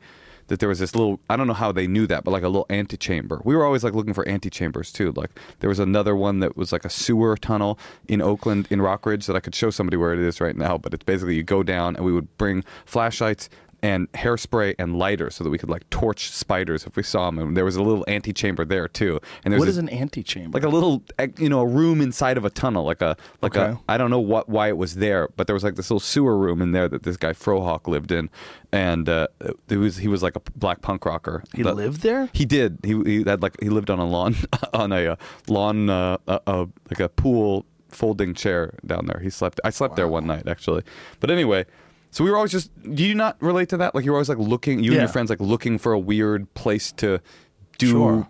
ill Explore. yeah, exactly. Kids love to do that kind of Kids- shit. Yeah. So we were in there, and I was like, I was kind of chubby when I was a kid. So they made me go at the back. It was like a one person, you know, walkway to get to the room in the middle of the tunnel, not the sewer tunnel, but now the BART train tunnel. And we're on this little one foot like walkway, and um, I was at the back of the line, and we were walking toward the room, and of course we f- we get into the tunnel, and we could feel all of a sudden like the air got hot and sucked out of of the uh, tunnel, and it was like uh oh, and you could hear that little little like beep beep beep beep beep beep beep, and the t- train was coming, and it was like it was so close to us. I I can't. My memory, I don't know if my memory is accurate, but my memory is that it was like, I mean, this cl- as close as this mic is to me. It's just like, foof, foof, foof, foof, foof, foof. and we were all like up against the wall. And then well, the funny part was that we all stopped, and then the train stopped. I remember they pulled the like the train stopped in the tunnel. Maybe they must maybe they saw us or something, and uh, somehow it stopped. I, I I don't know. Maybe that's not an accurate memory, but I feel like yes, the train stopped, and I I know that the people at the the front of the line screamed, "Turn around!" and like run. Oh, but no. now all of a sudden, Fat Moshe, young Fat Moshe, YFM, is at the front of the line, right? And it's like a sort of stand by me situation because I'm like chubby ass, like, and there's all this wind coming at me because the wind has all been pushed by the train. So I'm like trying to run from the train conductor and they're screaming, all my friends, like, run, run, run, you fat motherfucker, run. Oh, it was God. like one of the worst, scariest, craziest experiences. And then the train finally pulled off and uh, we like hopped back over and like shaking. We like smoked weed in the just in, in public. Or like fuck it, we don't need to. We don't, we don't need to go to the caverns. Me and a buddy of mine in high school hopped on the back of uh, the T in Boston. Uh, you know the um, the public transport. It's a, a train essentially. It stopped and uh, we jumped onto the tracks and climbed onto the back and rode it. We train surfed. on the back. I've done Yeah. that not on a train, but on the the uh, the buses, the uh, AC Transit buses. There was a trick where you could grab the there. There used to be like a handle on the back of the bus, and you put your feet on the bumper and ride like basically ride it like you were like a illegal immigrant or Mm-hmm. something. And we would just do that for fun from one if you want to take like one stop or whatever. It was so scary So- because was, it was so stupid. It's like the risk of like falling off of that thing was so dumb. You were on top of it. No, we were on the back. Oh, just holding on, just like Yeah. yeah, yeah. It's so crazy. like standing on something and holding on to something. But it wasn't a good grip. It wasn't, you know, and if there was anything that really bumped you, not that it would on a train, but if it did, most likely I would have let go. I mean, it was fun though. Being young was very fun. Stupid. Being stupid was fun. It's just amazing when you think about how many times things like that happened. You go, oh, yeah, there was that time. Like you asked me, did I do anything dangerous? I'm like, hmm, let me think. And you have to go over these things. Like, Yeah. we did a lot of stupid shit, a lot of climbing things you shouldn't have climbed. Oh yeah, for sure. Yeah. We started a fire once in a warehouse. I remember once we found this chemical in a uh, in a somebody broke into a car and found all this chemical. I don't know what it was, but it was some like volatile, flammable chemical. And there was this cement slide at the elementary school in the neighborhood that we lived in, and so we poured the chemical down the slide and lit it on oh, fire. Jesus Christ. just like not familiar with the concept of explosives, but it w- there was a wall of flame. I don't know what it was, but it was so big that we were. I think we were on acid, and and and we were in the after this big old wall of sliding flame, like like the cop. We were chilling out in this place, the grassy field up above there, and the cops came. And they were like, "We've heard reports that there's someone playing with a flamethrower." I remember we just laughed so much at these cops because, like, I, anyway, that that was a good memory. well, we were uh, lighting bottle rockets in this field, and um, one of the bottle rockets ignited some grass, and I stomped on some of the grass, but then some. It started out real small, like a laptop-sized mm. fire, you know. Stomped on it, but it just kept going. It going left and right, and then you try to circle around, but then the side of it gets bigger, and then you can't catch it, and then it got to the point where like, oh fuck, I can't do this. I can't I can't stomp this out. And then it's whoosh. Then it became a fire. And That's we were, scary. Yeah, we were like 13, and we ran, and we got to the street. Right when we got to the street, just dumb luck, a cop was there.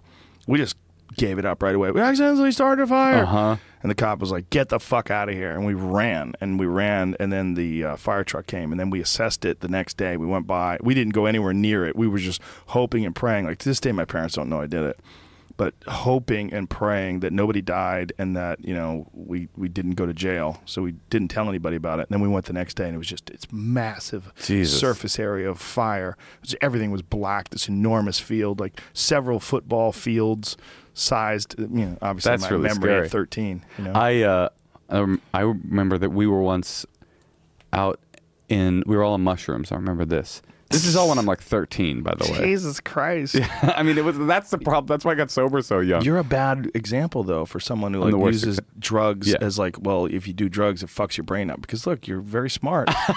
Everything's did, a, fine. did a lot of acid, did a lot of mushrooms. Yeah, I loved it. I dude, I loved it. We talked about it last time I was here. How Mm-hmm. much I fondly remember um, psychedelics Anyway, But you you're sober because of other things. No, you know, in reality, I think we talked about this last time, but in reality, it's like now that I look back, you know, especially writing that book, the book covers all this stuff, all these like wayward youth stories, all these insane. It's called Kasher in the Rye, in case anybody wants it. I'm very proud of it.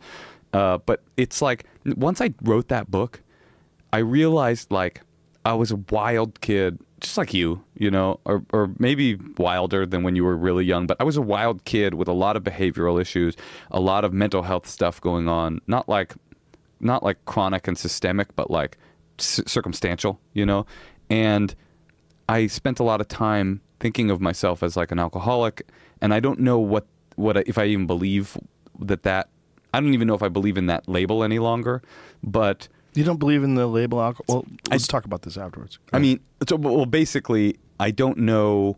Is basically, it has nothing to do. People always want to ask you that. I go, mm-hmm. "Oh, I got sober when I was 15." And they go, "Oh, cool, crazy. What were you doing?" And it's mm-hmm. like, then the answer is always very embarrassing. It's like nothing, acid, pot, drinking. And now I realize like it's not really embarrassing because the only reason it's embarrassing is because I've been like, I want to say heroin. I w so that people uh, will go, oh, I acknowledge that that's legitimate, but I don't have that story. That's not the truth. The truth is really the the question is why did should be why did you get sober? And the answer probably would be because I was a juvenile delinquent, and that was the way out that I found at the time. And I probably could take mushrooms now and be fine, but I don't know. You know, That's interesting. That's really interesting. So, do you do you ever think about exploring it? definitely. Yeah, I But- think we did talk about this Right. last time. Yeah, But- definitely I do. But what what keeps you from doing that? Is is it this distinction that you have where you're you're a sober person? for sure there's that membrane i think about that a lot this Mm-hmm. like membrane you're either you're like like you are either you are or you are not Right. and that's part of it part of it is a uh, you know uh, harm reduction best practices type of thing it's Mm. like everything's good you know i know a lot of drug addicts i know a lot of people that use drugs and have great experiences right but i know a lot of people that got sober and thought oh i'll try again and then they're all fucked up Right. i don't necessarily think that would be me but i do know that Right. uh, and one of, and finally, I just yeah, I guess I worry about like just habituating. But I mean, it hasn't affected you. It seems to have affected you in the opposite way. Yeah, You're you're better. but everybody's different. Yeah, know? everybody is different. And what I I'm not doing coke. You know? I'm not doing meth. There's no argument for meth or coke. I mean, Yeah. maybe even. I mean, there's no argument for meth. Period. That just doesn't. It doesn't. It's not going to expand your mind. Although I guess there's an argument for Adderall. Yes. Like if you want to sit down and write a script over a weekend, there is an argument to be made for that. Might be a bullshit script about cleaning. Yeah. a script about organizing your underwear based on color. Uh, drugs are weird, man. Yeah. I, I mean, I'm a big drug advocate, big time. Uh, I'm not. I'm. I, I. I think that they're powerful and, and, and necessary, and I want. I want psychedelic experiences. Well, I've had them, but I had them. I always say like the funny part about taking mind expanding drugs when you're 12 years old is that there's very little mind upon which to expand. You know, you're like doing these things that are like Ram Dass esque, like you know, deep diving into the fractal pool of existential reality, and there's nothing there. You're just like point. it's so there's it's a weird experience. Like you're Yeah. having these freakouts, and you know your mind is bursting open. But uh, I certainly wish I would like the experience of trying that with an adult brain. Maybe it'd be worse. Hmm, maybe, but I doubt it. I, I don't know. I mean, I think that what what drugs do, what any drug does, is it alters your brain chemistry, right? And everybody's brain chemistry is different. So some people could use a cup of coffee, Right. And some people it freaks them out, and some people could use some pot, and some people just.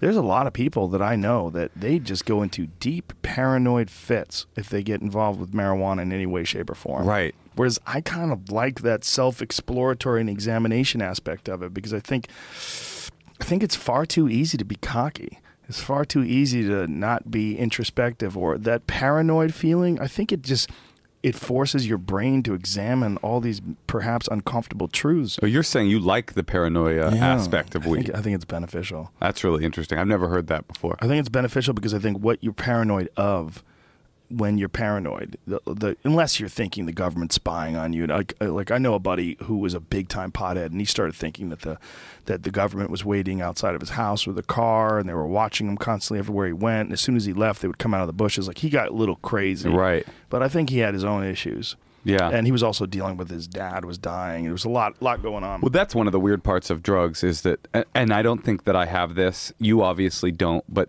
one of the weird things about drugs is if you have latent mental illness and you get into your brain and you pour a chemical on it, it'll it'll unlatent itself. You Yeah. know, Yeah. it'll it, the the dragon will uncoil and make itself known. I don't think that's. I'm not worried about that for me, but I think that is interesting. I've seen that a lot. Like a dude's like 25 and it's like, oh, I think I'll try start trying psychedelics or weed, and Mm-hmm. it just goes in there and it's like, oh, you didn't know you had that. Not that they wouldn't have had that experience anyway, but it's Right. definitely a, a, a incidental onset of mental illness. Yeah, there was a study they did about um, the correlation between marijuana and schizophrenia because a lot of people have tried to connect marijuana schizophrenia, and what they found is essentially the numbers are stable. It's one percent. It's one across the board. So it's one percent that whether they're doing pot or not doing pot. And so you can make that correlation. Like this guy got into pot, and look at all these examples of people who started smoking pot Right. and became schizophrenic. But that's just humans. Like, Yeah.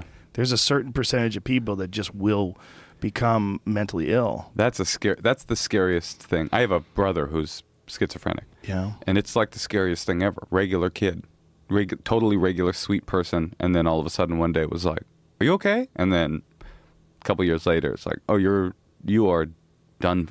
Your brain is cooked." And what is what is what happens? Well, uh, he was in New York, so I didn't see the entire uncoiling, but it's basically, you know, it starts weird and gets weirder, and then at a certain point, you're like, oh, you're different. You're a different human being. Like you just, you know, giggling to himself, smirking, weird outbursts, just scary, scary stuff, and it's like your brain turns on you, and there's no. I mean, I, it happened around when my dad died. So I sometimes I think to myself like, oh, maybe that was it. Maybe you know, in the same way you pour weed on it, maybe if you pour you pour trauma on it, because Sure. trauma is a brain chemistry buster too. Hundred percent. And so I think that probably like popped the scab open or whatever Mm. that was in his brain. But yeah, a year later it was like, oh, you're a different person. You don't have the same personality. You don't. It's it just shows you how much of you is just brain chemistry and how lucky you are. In the same way you're lucky not to get you know kidnapped by a monster at the library, you're also lucky that the monster wasn't living inside your brain. Yeah. Me too. Well, there's there's all sorts of different kinds of mental illnesses. You know, I'm sure I've got a few. Right. It's, it's like whether or not they're beneficial. That's the other thing. Yeah, It's like yeah. one. of- I was talking to Michael Irvin once, the football player, and he was describing to me what happens to someone's brain when they're in the womb, when the mother experiences violence.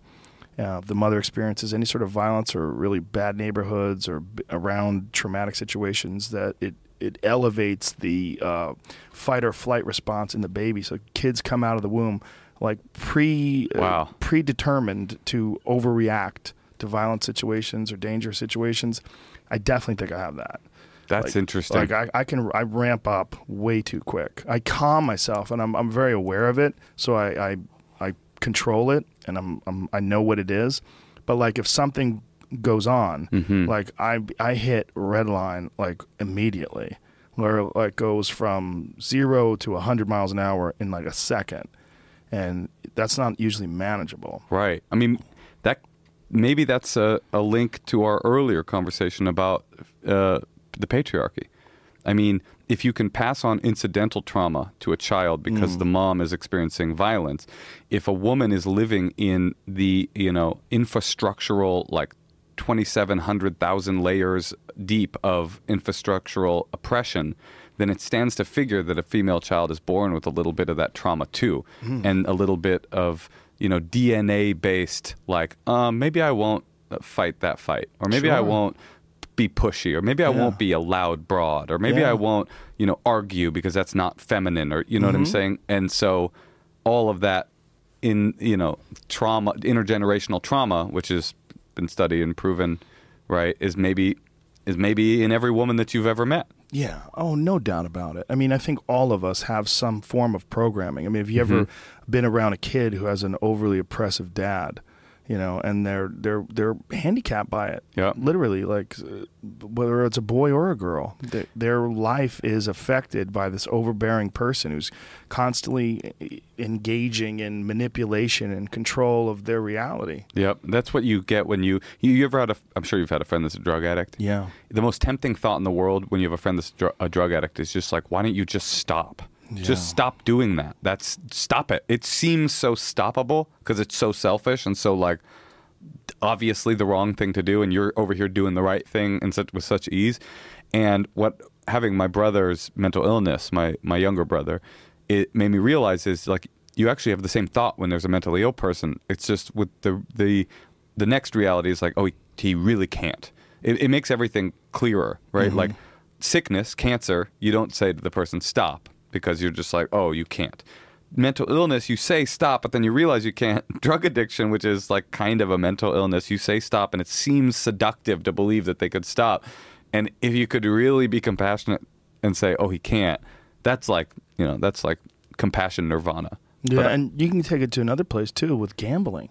There, it's really the same thing. It's a manipulation of hum, human neurochemistry. Like somehow or another, uh, betting money on things gives you that charge that you cannot you can't escape the grip of it. Like there's a lot of people that are really really addicted to gambling. I've seen it. It's crazy. Which is really crazy that the government has fucking legalized gambling everywhere at gas stations. Right. Those goddamn scratch tickets are nothing more than legalized gambling. Right. Lottery, legalized gambling. Are you? An, you're not anti-gambling though. I mean, I'm for it. I, I, by I the way, enjoy I'm- it. Yeah. I mean, I, don't do it a lot, but like before I worked for the UFC, I used to bet on fights all the time. Oh, really? But you don't have the you don't have the bug, or no, do you? no, I certainly don't, have the bug. No. I used to enjoy betting on pool too. I used Mm-hmm. to play pool a lot, and I would gamble on pool games, but it just made it more thrilling. I never got addicted to it, but Right. you do. Um, you run the risk.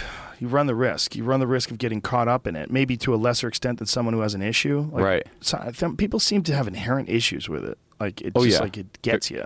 Filipino. Ooh, they love playing pool and gambling. Yeah. I mean, I don't. I shouldn't. But the Filipino I got a culture, race theory. Okay, thank you, Joe. Because now it's time for me to bring up my grand race theory. Okay. Okay. The Filipinos. No, I don't have anything. Filipinos are some of the best pool players in the world. Is that right? Yeah, and it all ca- happened in uh, after the war. After the war, uh, GIs went to the Philippines and they introduced pool. Interesting. And uh, you know, it doesn't cost a lot. All you need is a table. There's a lot of outdoor tables in Manila and a lot of the islands. There's thousands of islands. I don't know if you've ever been. Yeah. No, I never been, I've but I know how. either. I know how it does. It seems like a. A contiguous country, and it just so isn't. Yeah. Like culturally too, like from one to the next. Like there's Yeah. Mm-hmm. like Muslim extremists here and like Catholics here. By the way, they're the like weird alt right people too. Are they I- really? I get like, you know, I'm kind of in the muck of the internet sometimes, you know, and I'm kind of like trying to shake up some of these uh, uh, alt right trees, you know. What do you mean? I don't know. I just like getting into it, you know. How do you get into it? I like, you know, I post and then people shit post me and then I kind of like go back Shit and post. forth. You know, the shit posters. Jamie are- had to explain shit posting to me. oh yeah, Explain yeah. shit posting to people. Well, shit posting, you know, these are the people that, that they, they, they think of themselves as the people that memed Trump into the White House, right? Right. They're they're kind of like they're almost like uh, the people that think that the right is the new punk rock. That's who they are. They're like Yes. they're they're down to like get in and and they they think that the disruption of society is inherently good. So they or they don't care and they just want to fuck shit up. Right. So they you know they're the people that like when I get an anti-Semitic post lobbed at me with like a big old nose and like a hey Jew oy vey shut him down like the I can't express to you how like water off my back that like it couldn't bother me less you know what I mean? Like because I just know that it's probably like an Asian kid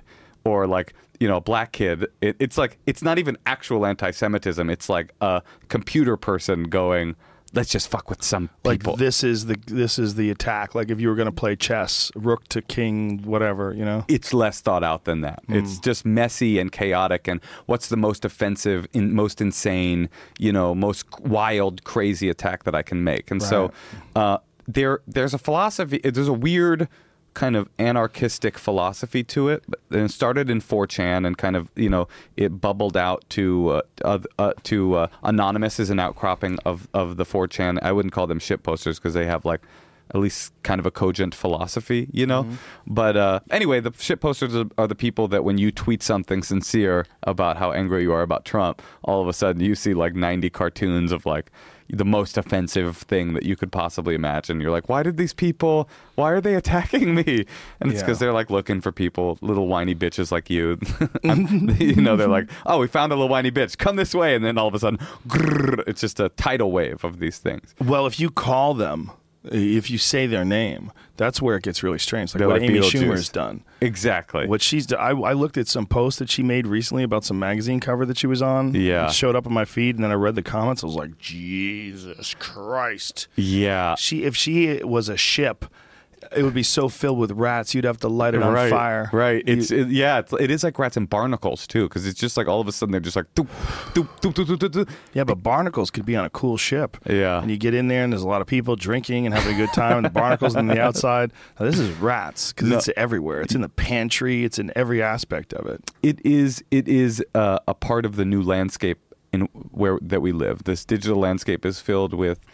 I, I I mean, in a way, I I mean, I don't I don't like them. Obviously, they're not nice. But and I think decency is is a sad. Uh, collateral damage of the digital age you know it's just like everybody's indecent now somehow people think that being indecent is positive and and that if somebody disagrees with you politically like it's fun and okay to just try to destroy that person emotionally Well, you're not really communicating with them in, in front of you. Yeah, exactly. the, that that is a huge aspect of being a person is looking at someone while you communicate with them. Yeah. Um, you remove that. There's consequences to that. Well, yeah, everything. The, a big problem is othering, and the Yeah. di- and the internet has made othering so simple and easy. You know, it's like Right. I just was watching this documentary, and they were talking about. Um, it was this really good documentary, actually, about I forget the name of it, but it was about this guy who he's a black dude that confronts KKK members, like one on one. You know, and he like talks to them. Yeah, and converts them. he converts them and he's Yeah. like he's dehooded like 24 klansmen or whatever and he there was a story Or hooded them, as it were. well it's what or The hood. come this way there's actually an, a very intense have you seen the documentary No, I haven't, but I've heard of it. super intense moment in the film because the whole time you're with the guy he's so charismatic and brilliant and interesting and you're like wow this guy What's guy's the name of it? Do you um, this guy's righteous can you look it up sorry i can find it what's his name he's really Sorry, we'll fascinating find it. Jamie will find it. What's, Um, what's the moment? So there's a moment in the documentary where you're, you're the whole time you're in there going like this guy's righteous and awesome and cool and de-hooding these people. And then he goes and speaks with these black lives matter activists who are oh yeah accidental courtesy. That's right. Daryl davis and race in america. And uh, he's interesting but then he goes and he talks to these black lives matter activists and they're so angry with him. They're so not into what he's doing. Um, because they're basically like, we are in the streets fighting for Black America, and here you are spending your entire life talking to these racists, and you've only and you've only dehooded 24 of them. But it's also so there's there's a point that they're making. It's like, what are you even doing? What's even the point of what you're doing? But his point is like, I'm making micro victories. I'm I'm I'm converting people one person at a time. But there's a bigger conversation which is really interesting which is that the the person that is closest to you ideologically is more offensive to you when they don't do what you want them to than the person that's furthest away. Mm. In, in other words, when a person calls me Jew online, some dude in the Philippines with like an a- anime avatar and he puts like anti-Semitic stuff, I give a fuck about that. That's not real. That's not real to me.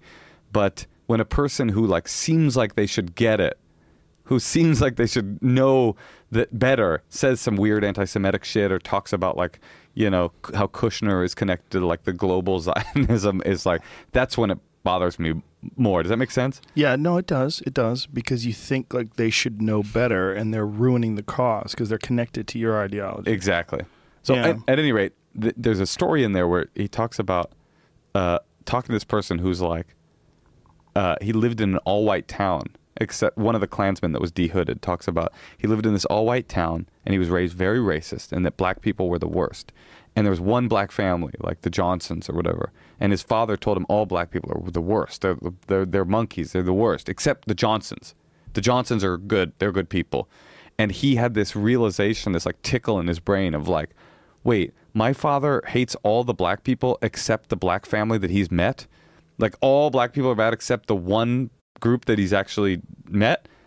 and that is like the phenomenon of othering, right? Is like, Yeah. oh, black people are bad, Muslims are bad, but actually, my friend Tom, the Muslim, he's nice, right. but Muslims want to kill me, but but Tom over here, he's he's a good dude. Hmm. Anyway, I think othering is like the big one of the big problems that we have.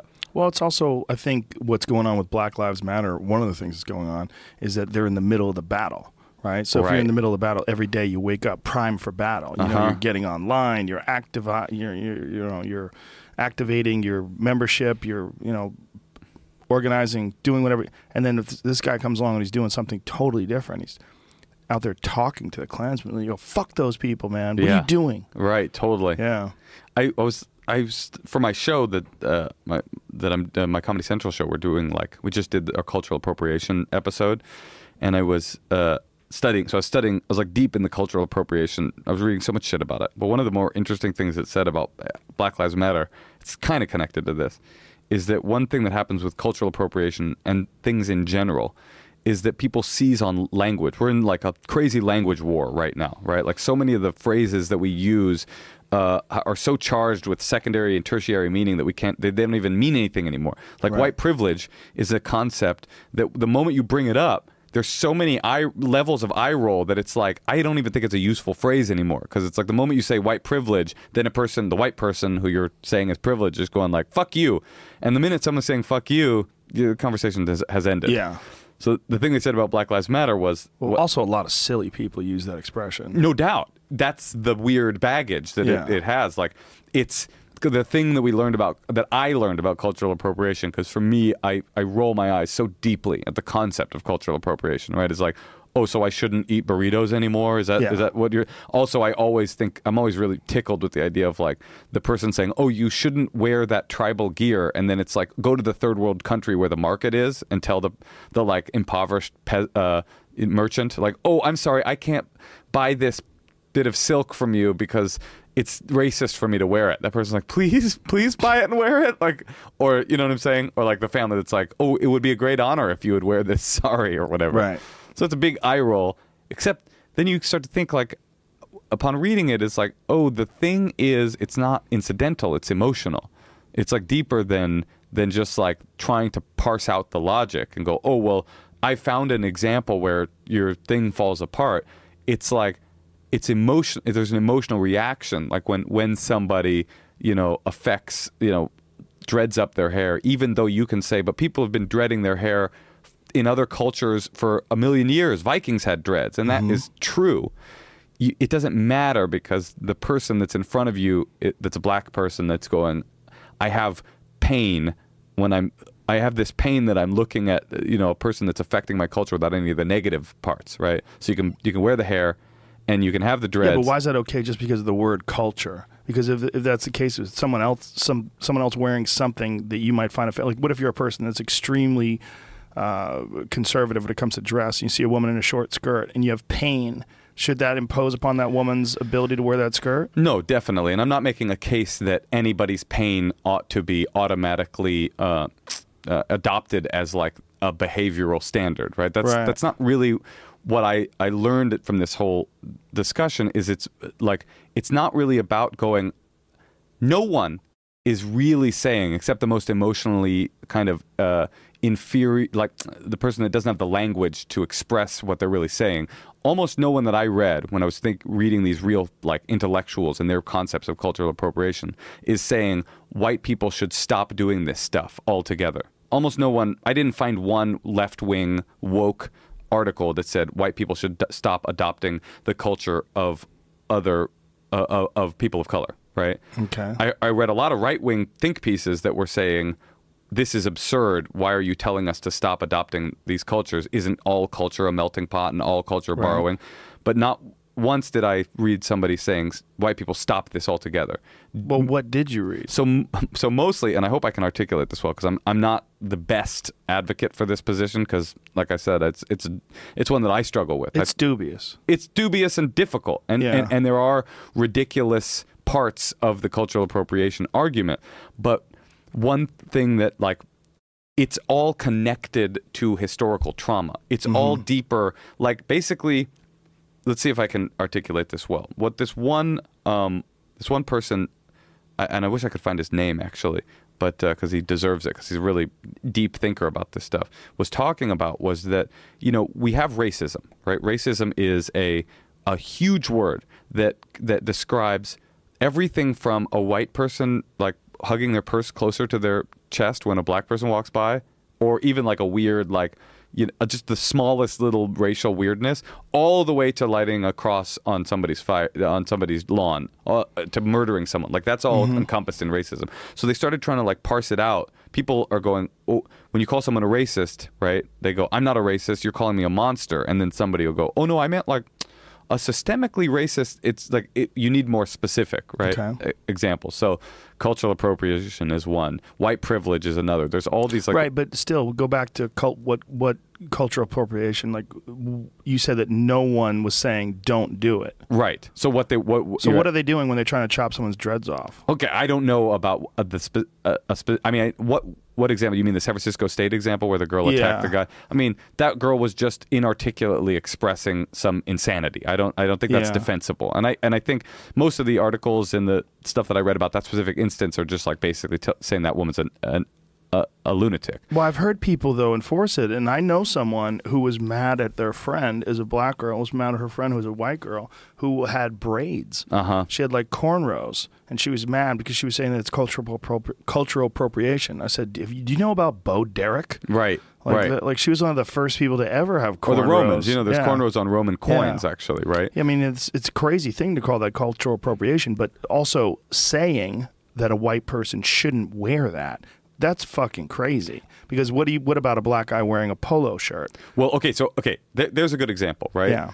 Is uh, and again, I'm not like I said, I'm not the greatest advocate for this position. I just read so much that made me empathize with the position, not necessarily agree with it, but empathize with where it's coming from. So the polo, for example, when you see you as a white dude or me as a white dude, when I see somebody wearing a polo, it's just a polo. It has no historical antecedent. It has no historical baggage to it. It has mm-hmm. no connection to r- uh, systemic racism or, or Elvis Presley stealing the cream of the intellectual musical crop and then never giving back to that community, or mm-hmm. Iggy Azalea coming and adopting a black accent and then just like taking all the money and running. You know, it has no connection to deeper root systems like these trees have that communicate with each other, like taste bitter, right? So all it is is a polo. It's just a guy wearing a polo, and that's why the the counter argument doesn't make sense because it's like nobody's upset when they see a black dude in a polo shirt. Uh, I mean, maybe some weird racist guy is is, but mostly not. On the other hand, when a person sees a, a like a, a a white person affecting a deep part of black culture without any of the uh, baggage that is associated with it. Like, for example, dreads, right? One of the arguments I, heard, I read a lot is that, like, white people wearing braids and dreads, you know, you get rewarded for it. You look cool, you look awesome. Uh, and meanwhile, black women are having a difficult time getting a job because they have black hair. Uh, or black people are getting fired from jobs because they have dreads, right? So there's these consequences that black people experience because of black shit that white people that are adopting it don't necessarily experience. I don't think that's true at all. I think if you were working in an office and some white dude had dreads, you'd be highly suspicious of his behavior. Well, for example, you'd the, be like, this this guy's kind of a I hear- dork. I hear what you're saying. I, I mean, want to hire him. There's There's a guy who had hair like you, and right next to him is some stinky white dude with them stinky dreads, because dreads stink. okay, take dreads out. Let's say. But let's it's a good example that you okay, used. well, there in the U.S. military, there was just a a new um, a new set of acceptable hairstyles, and mo- almost every one of the unacceptable hairstyles that they that they accept, that they put into place in, was basically black hair, Like what? braids, wearing your hair natural. Um, there, I don't know the natural. What do you mean? I mean, I would have to. We'd have to pull like up- an afro? yeah, Like yeah, a, a short, short afro? yeah. I mean, it- You're not allowed to do that. you, you'd have to pull up the article to give the specific examples, but basically, there are a million different examples like that. And like I said, I'm not I'm not necessarily an advocate for heed and and honor the call of the appropriation accuser. I'm more like now realizing that uh, I'm more now realizing that there's like just a lot of deep emotional weird trauma underneath every every accusation of appropriation. It's not that I think therefore white girls shouldn't wear braids. It's that I think I understand more where the person that is upset is coming from. It just from a compassion perspective. Mm-hmm.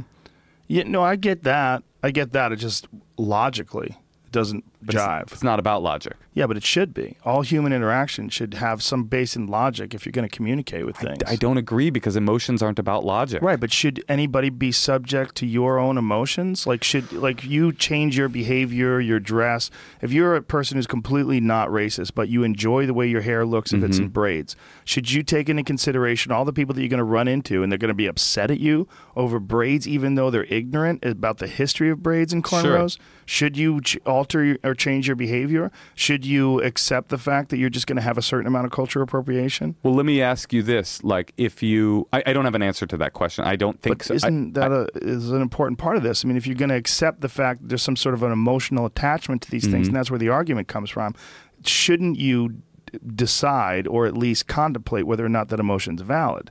It doesn't seem to be. It seems to be there's real examples of racism and horrible things.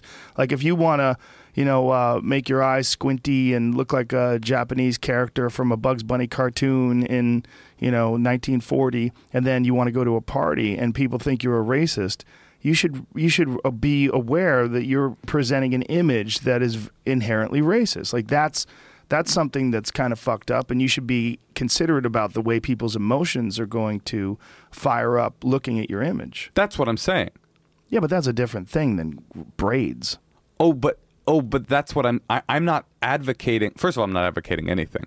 I'm just saying I've de- I've delved into this topic enough that I've started to understand where people are coming from when they when they get activated by this. I understand too, but I think a big part of it is reinforcement in the community that that's acceptable to be upset at people for cornrows or braids. I don't, and I don't. I actually don't disagree with you. I think you're right about that, and yet I think it also is connected to like a a legitimate emotional reality that's happening. Like, for example, by the way, logic is is very important, and I would say logic is more important than emotion when it comes to mm-hmm. communication. But it doesn't because something is more important doesn't negate the the importance of the other thing. Well, it certainly doesn't solve the situation just by clearly using the logic. You might get a certain percentage of the people that agree with you because of logic, but that's more rare than it is common. Right. It's like would you would you feel comfortable going to a Native American powwow, you know, with a headdress on? Not even a powwow. There's a powwow next door. No. You can see it, and you're at a music festival. Would you wear an Indian headdress? No, I wouldn't. But the reason why you can't, and the reason why you shouldn't, or the reason why it's an issue, is because the people are marginalized. Let me take my own people. I'm Italian, and my people, for the longest time, there was a lot of anti-Italian racism. My grandfather used to talk to me about it, what it was mm-hmm. like coming off the boat. But then somewhere along the line, it became acceptable for Italians in in, in American culture, where it's not. There's no real racism. It doesn't stick. Like you call it Italian Italian a stuff. guinea. Yeah. You can call us a guinea to our face. We Right. will laugh. No, Right. no one cares.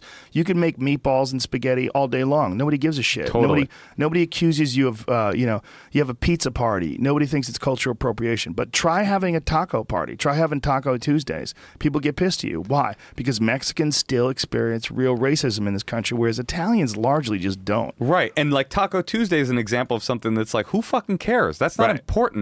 And and so if But wearing a sombrero is, yeah, exactly. is offensive but to if a lot that's of as, people. If that's as that's as deep as most people go, right, Right. Is that's dumb. What are you talking about? I can't eat a taco? I mean, that's dumb, Right. and it is dumb. But if you kind of like get under the dumb, which is the name of my my third out my third special, so it's mouth Get fucking Under the Dumb? It's live live in Oakland. Mouth fucking mouth fucking Hitler. Hitler, and then get under the dumb. but if you get under the first like the most you know, epidermal layer of like flashy insanity and go like, what's really happening here? Is like, oh. It's just what you're saying. Actually, you're more woke than you than you let on, Joe. Mm, interesting. It's like it's really about like power dynamics. It's Yeah. not really about the appropriation incident, although on some level maybe it is. It's really about the power dynamic underneath it. Well, I think one of the things that we're seeing in universities in particular is people that are exercising the ability to affect change even if it doesn't make sense. Uh-huh, because they have the ability to uh, point out something that they think is in, incorrect or is unjust, and then they attack it and go after it, and then they see results. Right. And by seeing those results, it's almost in a lot of ways kind of attached to the same idea like if you're worth X amount of dollars, why do you still chase money? Because you're uh-huh. trying to get the thrill of the accomplishment. There's the game that's going on. And there's a certain amount of game going on trying to get that white kid that you don't even know to cut off his dreads. Whether or not you know that the Romans wore dreads, whether or not you know that the Greeks wore dreads, the Vikings, all these mm-hmm. different people had them. It doesn't matter. It's like there's a little tiny white guy, and that girl could yell at that white guy, and then chase him with a pair of scissors. Yeah, exactly. It's in, it's the incidents are the absurdity, Mm-hmm. but the but the current, the conceptual current is somewhat valid. I mean, to And some overall- degree, yeah, I'm sorry. no, uh, but to some degree, like even you, uh, and I think that you're naturally skeptical towards concepts like cultural appropriation because, and I am too, because as especially as comedians, it's very easy to see the absurdity. in it. It's so Yeah. stupid and it's so it's so pointless. Like w- we can't not adopt each other's cultures. Right. That won't ever happen. So, but even we go, okay, but I wouldn't wear a sombrero to a Mexican club. I wouldn't walk into a club like, oh, hey, what's up? Right. So, e- so if you say, okay, it's almost pornography, right? I know it when I see it, right? I mm-hmm. know when it, I know it's offensive when I feel it, You. Right. know. Yeah. So if you kind of expand further and go, okay, even the absurd examples, I kind of understand. I'm going to try to understand. For me, I'm going to try to understand where people are coming from with that. Then I can kind of contextualize it. Now I don't have to agree with it, but I can at least say, oh, I get where this is coming from. It's coming from historical antecedents of racism and oppression that are connected to hairstyle and and the and and uh, all of these uh, m- musicians that have taken black culture and made money off of it. There's all this like deeper sedimentary layers of emotionality. I don't have to heed it and change accordingly, but I do. I would be foolish to ignore it. Right. Yeah, that that completely makes sense. And also, I get it from a point of view of a person who comes from a culture that used to be maligned and mm-hmm. isn't anymore. So, I'm from a culture that used to be maligned, and then I thought wasn't anymore, and then very recently things have gotten weird again. yeah, and it's really easy to say that Jews are uh, responsible for a large problem, uh, part of the problem in the world today. I've seen it a lot lately. I'm It's like, out. this used to be like really inappropriate thinking and talking just 20 years ago. It used to be very taboo, and it is not anymore. And uh, it's uh, it's it's weird. It's very weird. It's definitely I, you know, I I don't take stuff anti-Semitism. Anti-Semitism is like the closest I come to believing in magic, because it's it's like it's like I'm not a big mystical guy, but like anti-Semitism has never gone away. It hmm. just has, and I, I could see if you're an anti-Semite, you're going, the evil of the Jews is the closest I come to believing in magic because they just never stop being evil. Like I just don't understand how this never goes away. It never goes away. It's so fucking weird. Like no matter where Jews have lived, no matter how assimilated they've been. You know that the Jews in Berlin were the most assimilated Jews in history. They they they didn't they were known for having Christmas trees and eating pork and they, they would describe these like Christmas parties where it would only be Jews because the the Germans wouldn't go but it would be all of them worshiping I mean uh, celebrating Christmas. They were the most assimilated Jews ever and that was the epicenter of the Nazi movement. Yeah. So it follows the Jews, and I mean, I know that I'm sure at least one of your listeners is like, "No, the Jews follow it," but it's like, it's crazy. It just won't go away. It's a, it's a, it's a virus that won't ever, ever die down. Well, I think there's there's a bunch of problems with uh, this anti-Semitic thing going on, um, and one of them is the accomplishments of the Jews are very disproportionate, especially European Jews. If you look at European Jews and Nobel Prize winners, it's fucking staggering. It's European insane. Jews who are intellectuals, chess champions, Yep. a bunch of there's a, a select gene pool. Um, especially, particularly European Jews. yeah, we in also have bigger dicks. Nobody talks about that. I don't- I don't think that's true. You don't think? No. The- No, I think true. I thought it was black. Jews and, and then uh, no. Okay. It's, um, Okay. uh, giant people. Samoans probably have huge hogs. Um, but do you know the story of Fritz Haber? Mm-mm. Fritz Haber is one of the the, the most shocking uh, Jewish stories in terms of uh, a, uh, a Jewish scientist who uh, was a part of World War One on the side of the Germans. He also invented the Haber method of extracting nitrogen from the environment. You know, uh, nitrogen is one of the most important things when it comes to fertilizer. We were talking about fertilizing plants. And nitrogen is 80% of the air we breathe. Most people think the air is oxygen and carbon dioxide. It's mostly nitrogen. And then there's some oxygen, and then there's some carbon dioxide that we breathe out that the plants use. Um, Fritz Haber figured out a way to extract nitrogen from the, ax- uh, the actual oxygen, from the, the, the actual air around us, and uh, take that nitrogen and use it in the soil as fertilizer. He, and he won a Nobel Prize for that. And 50% of the nitrogen in most people's bodies came from the Haber method. Like his, this is like from you know, the early 1900s, this guy figured this out. It's still being used today. He also was the first guy to invent using poison gas, and they used it on the Allied troops in World War One. So he was wanted for crimes against humanity and simultaneously winning the Nobel Prize during World War One. And then when the Nazis took over, he um, he created Zyklon A. Zyklon A is a um, it's it's a gas that has a very distinct smell, and I think it was a pesticide. And they used Zyklon A. Um, the, the the smell was added to it to make people acutely aware that this pesticide was being used because it was very poisonous. They changed it to Zyklon B, which is what they used to gas the Jews. So this fucking guy Whoa. created the actual gas that was used in the fucking concentration camps to kill the Jews. And they did just took the smell out of it. That's how they created Zyklon B. Whatever that thing was that they added to Zyklon A to make it smell bad, they took that out for Zyklon B, so it was almost odorless. And they were killing people left and right with it. And he was forced out of the country. I mean, it's a crazy, crazy story.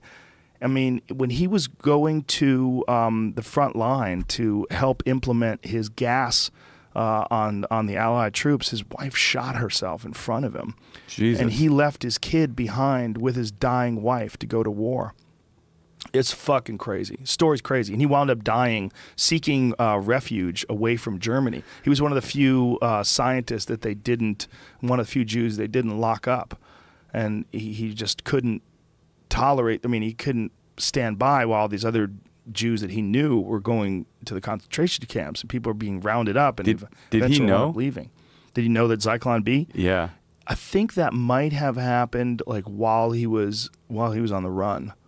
Not sure. I'd have to get into that, but I mean, that would be a crazy realization. That I mean, it's like the you know the TNT guy, the guy that built dynamite, like realizing what he'd done to the world. I mean, how about Oppenheimer? right? Yeah. I mean, Oppenheimer is quoting the Bhagavad Gita. We, we played that on the podcast last I am week. Become death, Destroyer of worlds. Fuck, man. is.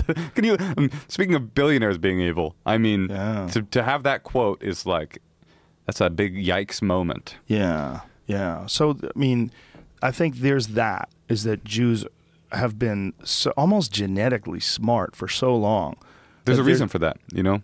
What is it? um, it's that basically in the whole of the dark ages the dark ages are char- characterized by people being illiterate. That's they were in the dark and only the clergy could read. That the jews um, were a 98% literate people. I mean and that is literally the reason. If you want to talk it, it actually all comes all the way back to systemic oppression right? I- i- in the same way that there are barriers you know, if you're deaf or if you're black or if you're a woman, there are barriers you have to jump past. If you are given an advantage, I mean, it's all evolution, right? Then you're going to leap forward.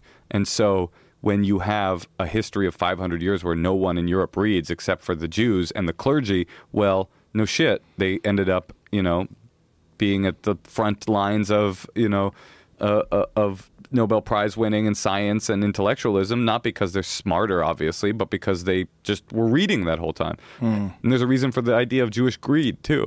Is that do you know about this?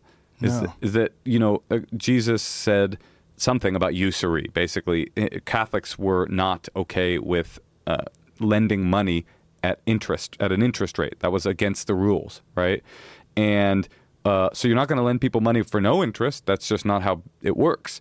And then there were some people that weren't subject to the rules of Christian anti-usury laws, and those were the Jews. And so the Jews would lend you money at an interest rate. But who do you hate more than anybody on earth? Who's the person you wish were dead?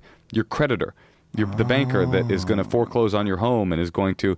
Now, I'm not saying that's good or bad. I also hate the banker, but that's just historically speaking. When they call Jews money lenders, it's not because Jews are like, oh, I'm pernicious and I want to fill this gap. It's that nobody else in society would lend people money. And so not only were they the creditors that people hated, but they were also the financiers that made the possibility of European, you know, greatness uh, occur because without capital, without funds, you can't build a society.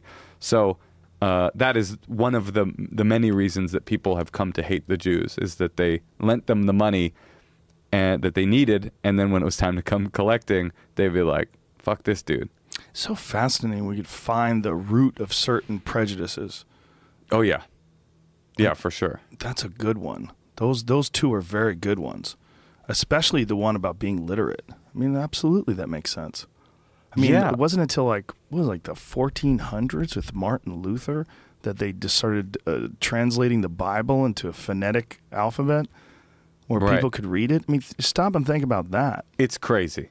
It it is it what happened with Martin Luther, the the Reformation and the printing press with Martin Luther is the was the cracking of the old guard of of society and finally made demo, democratization of knowledge available to everybody and you know th- everybody was at a disadvantage a historical disadvantage and the same thing is you can see that truth in other systems that's a system of oppression too Yeah, sure. that's a systemic oppression where the clergy wanted to keep information from the people so that they could keep them stupid and keep them underfoot. Yeah. And those people, there was a patriarchy there too, except that the, the patriarch was God or Papa, the Pope, right? Well, it was really the the clergy more than it was God. God wasn't really enforcing any of these laws. But the, the Yeah. literal patriarch, Well, the that was- that was one of the most problematic things about Martin Luther. Apparently, was that he was telling people you're allowed to interpret what this means. Right. Like you don't have to accept anybody else's interpretation because they're just men as well. Right. These are just human beings interpreting interpreting the word word of God. So if you interpret it to be a different thing, you're allowed to do that. And they'd be like, "What in the fuck is this guy saying?" Yeah, I mean, think about how seductive that must have been for the church. Like, oh, we can just keep the information from everybody and just tell them anything we want. Well, back then also the the Pope had women.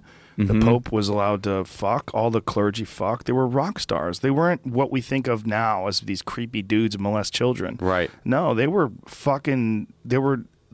These were people that had armies. I mean, they called upon the Pope when Genghis Khan was conquering, like he was going over the steppes and conquering Russia.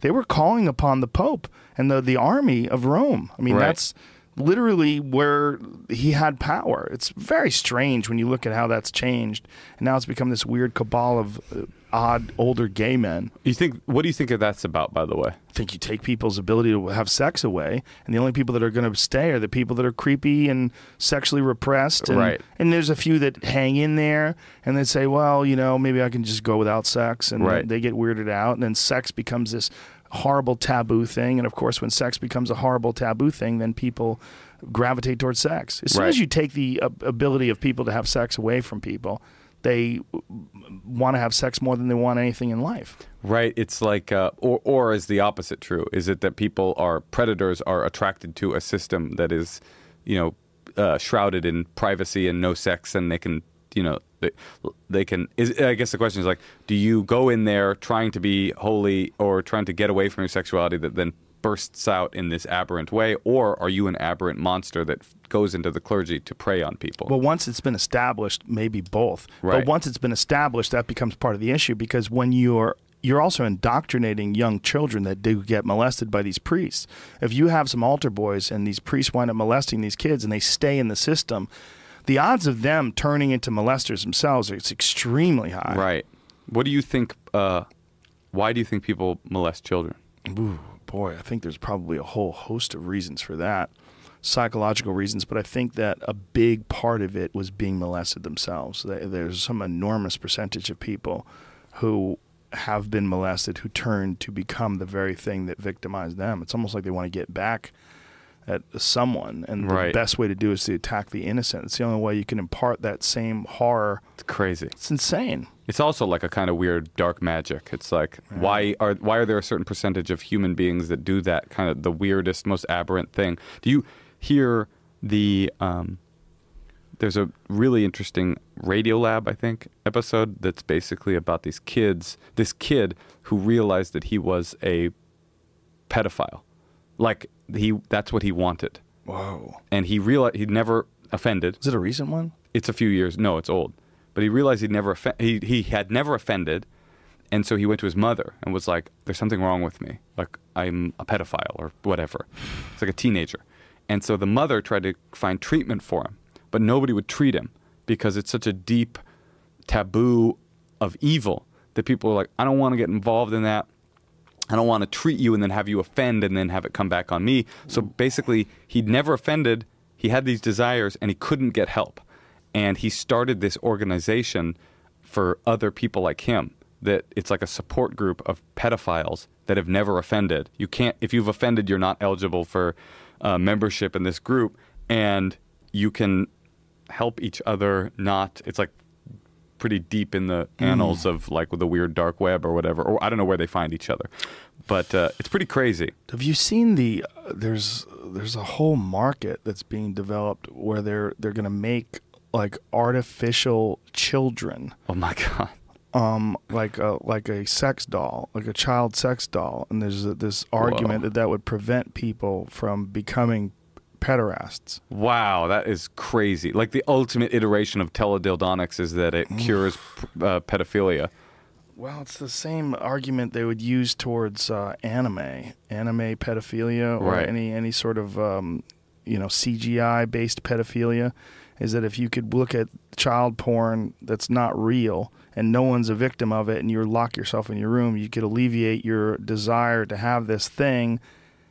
But Maybe that's true. But the problem with that is, man, there's the real argument that that's feeding your desire to do that because that's what, Right. what happens with men when it comes to regular pornography. just what I was going to say. That would only hold true if it wasn't for the fact that you, if you didn't see something in porn and go, I got to try that.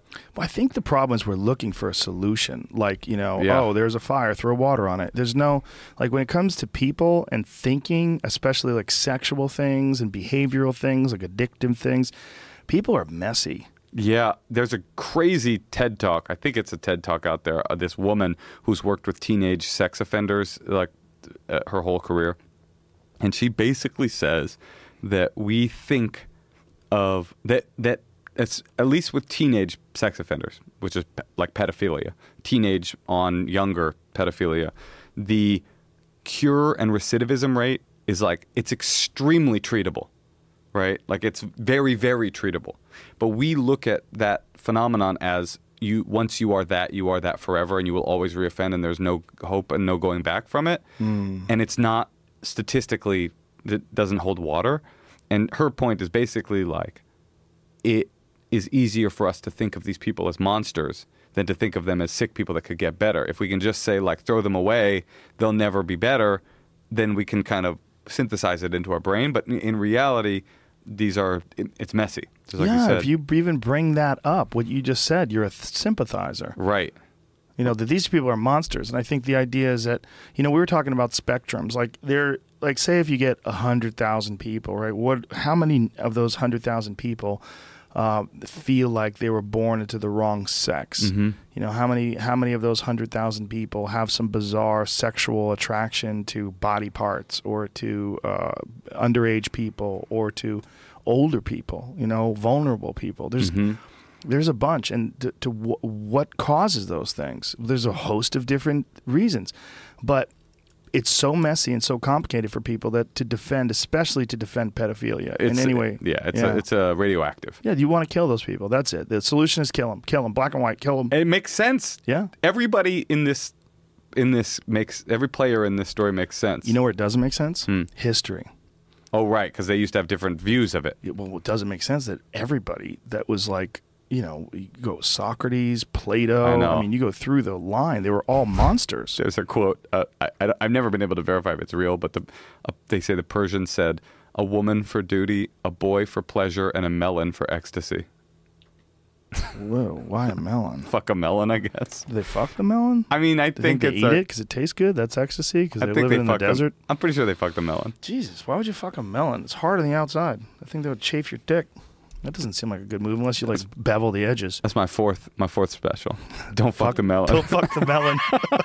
Bevel a the melon edges. for ecstasy. I was just a melon for ecstasy.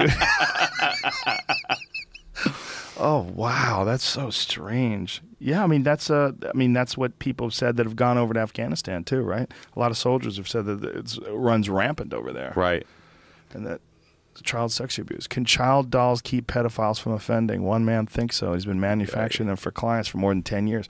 Is there any images of these things? Yeah. Uh-oh. Um, Is it weird? I'm not going to show it online, but I can show you guys if you want. Yeah, show it to us. No, thank you. You don't want to see? No, I'll see. I just, I just wanna be on record saying no, thank you. scroll up. I had to go to let's- the website. It's oh, a Japanese boy. website, and I had to translate it. Jeez, here we go. Oh boy, English. got to get a Tor browser. Oh, Jesus oh, dude. Christ. Oh, Boy, I don't know about this. Okay, all right. Wow, that's weird. They're fucked up, man. You just got racist as fuck. Forget about your cultural appreciate. You mean the dolls, or you mean the Japanese? Wait, Which what did I do? You said they're fucked up. They are. Do you mean the Japanese, or do you mean the Oh, dolls? no, I I'm meant the silently dolls. Judging you. Not so silently. Dude, this Yeah. is I, this is really let's, wild. Let's man. turn this off, Yeah. especially as a guy with daughters. I'm not really. yeah, that's. that. uh I don't have any daughters. Can you throw it back up? Actually, Throw it back up. That's that's. I don't have a son either. You got any boys? Do you have any melons? any young You can throw some melons up Yeah, there. it's uh, what we're looking at. Yeah. Is, they look like they're about ten. looks like maybe younger even. I uh, that was disturbing. Um, Man, and the idea is that somehow or another that's going to be able to stop people from molesting kids by fucking that rubber doll, or is it going to charge up their desires even further? I yeah, that's a crazy. I don't know. I have no no way to.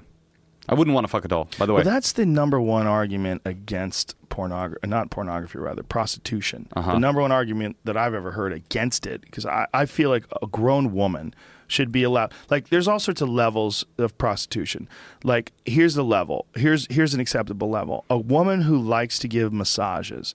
Say if you're a woman and you're a massage therapist and you have a select group of clients and you enjoy giving those men massages, you're giving them some sort of phys- physical pleasure with their body. You could have the same sort of deal with a bunch of people and give them sex. right. Sure. And that's all it is. It's just, uh, and you like them. They're your friends. You hug Uh-huh. them. They give you some money, and Sure. you, you thank you. I'll see you next Tuesday. You're going to keep your Tuesday appointment. Yeah, yeah. I'll see you Tuesday. The guy looks forward to Tuesday. He sees her on Tuesday. They get together. She, you know, she gives him a back rub. She lights some candles. They have sex. He gives her money. That's to me, that's a victimless crime 100. percent But then you get into the idea of sex slaves. You get into the Oh, idea sure. of indentured Sure. child sex slaves and There's actually a crazier argument, uh, not crazier, but a more, a more, even more compelling argument for the the moral good of prostitution, which is that there are these prostitutes that only sleep with uh, severely disabled people. yeah. And I heard this radio special, and it was very interesting. This guy, he himself was a radio producer, but also had Lou Gehrig's disease. And he said it's very similar to pedophiles, actually. We like to think of disabled people as having no sex drive.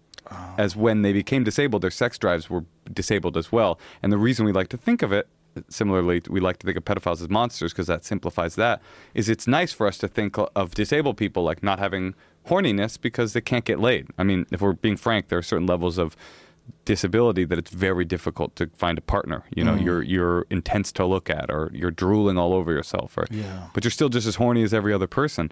So there was this radio special of these sex workers that go and they fuck or jerk off these severely disabled people who are so they are so disabled they can't even masturbate.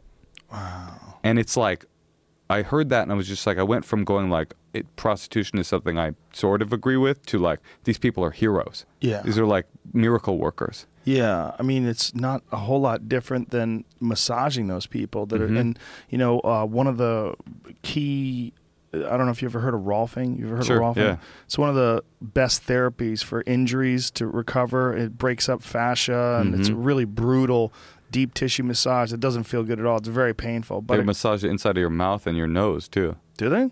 There's like a Rolf 10, and one of the ten, there are 10 different treatments, and one of the 10 is the soft palate of your mouth and the inside of your nos- inside your nose. Wow. It's real intense. Why do they do that? I don't know. Some theory. I don't know if I'm gonna fucking just go on a theory and let you stick a rod up my nose. I I mean, no, they it's their fingers. Oh, come on. You're not even supposed to pick your nose. Dude, man. I don't had- know. You're talking to a guy who's had nasal surgery because my nose was broken so many times. Uh-huh. I had deviated septum surgery where they went in and they had to cut parts of my nose out that calcified.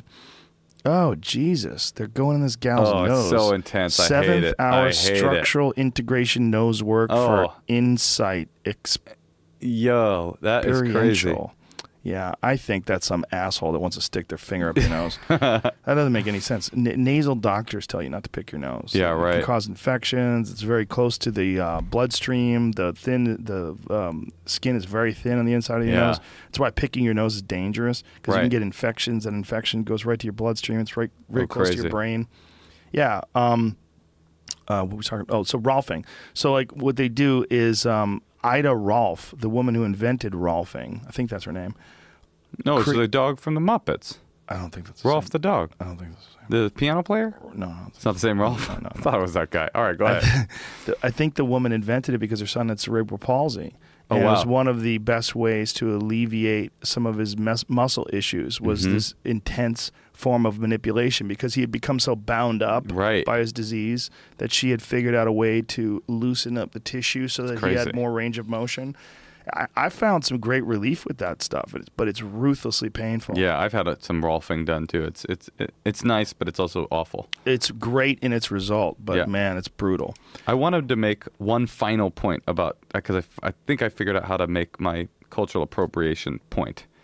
Uh, I don't want to take us back too far, but I think what we're what we're doing is like, and we came to a good place with it. Is like what we're talking about. It's all about language, right? So cultural appropriation. Your immediate reaction is that's absurd, and some of the examples people use is absurd. But the the, the underneath the racism is just we're talking about racial insensitivity. We're talking about being Right. insensitive, and if you try to just focus on that, then you can get to like oh, the reality of what's happening. And uh, what I, the original point I wanted to make was in this article I read about it. It said that we often get locked on these linguistic the the the boat that the concept floats in on, the absurd boat. So like Black Lives Matter is the ultimate example he gave. I just thought this was such a fascinating point. Is like Black Lives Matter is the name of the organization that is there to fight against police brutality and killing of black kids, right? Mm-hmm. And people react to the words, right? So people go, "What are you talking about? Black lives matter. All lives matter. Blue lives matter." And basically, if you you don't acknowledge that it's Black Lives Matter too, which is really obvious, right? You're fighting about the words Black Lives Matter, where we haven't been talking. You've left the the foundation principle behind like a long time ago, which is police brutality. No one's even talking about police brutality anymore. Now they're just talking about the language that you chose to call your group. Right. So at any rate, I think that was the the thing I was trying to say. No, that makes sense. Look, all of it makes sense if what is going on is people are being racist, right? If Right. someone is doing something, if racial inappropriation or sexual or um, cultural inappropriation, at the heart of it, r- it involves racial insensitivity or racist insensitivity. But there's di- there's difference, right? Racist, theoretically, racist is, and again, racism is a word that doesn't have a lot of use anymore either, because you describe the same phenomenon of you saying to like your black friend, like, "Wow, I didn't expect you to be so articulate. You mean well, right?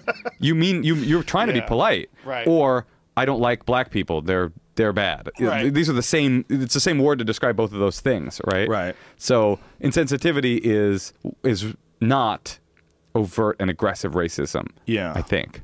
Yeah, yeah, yeah. It's ins- insensitive.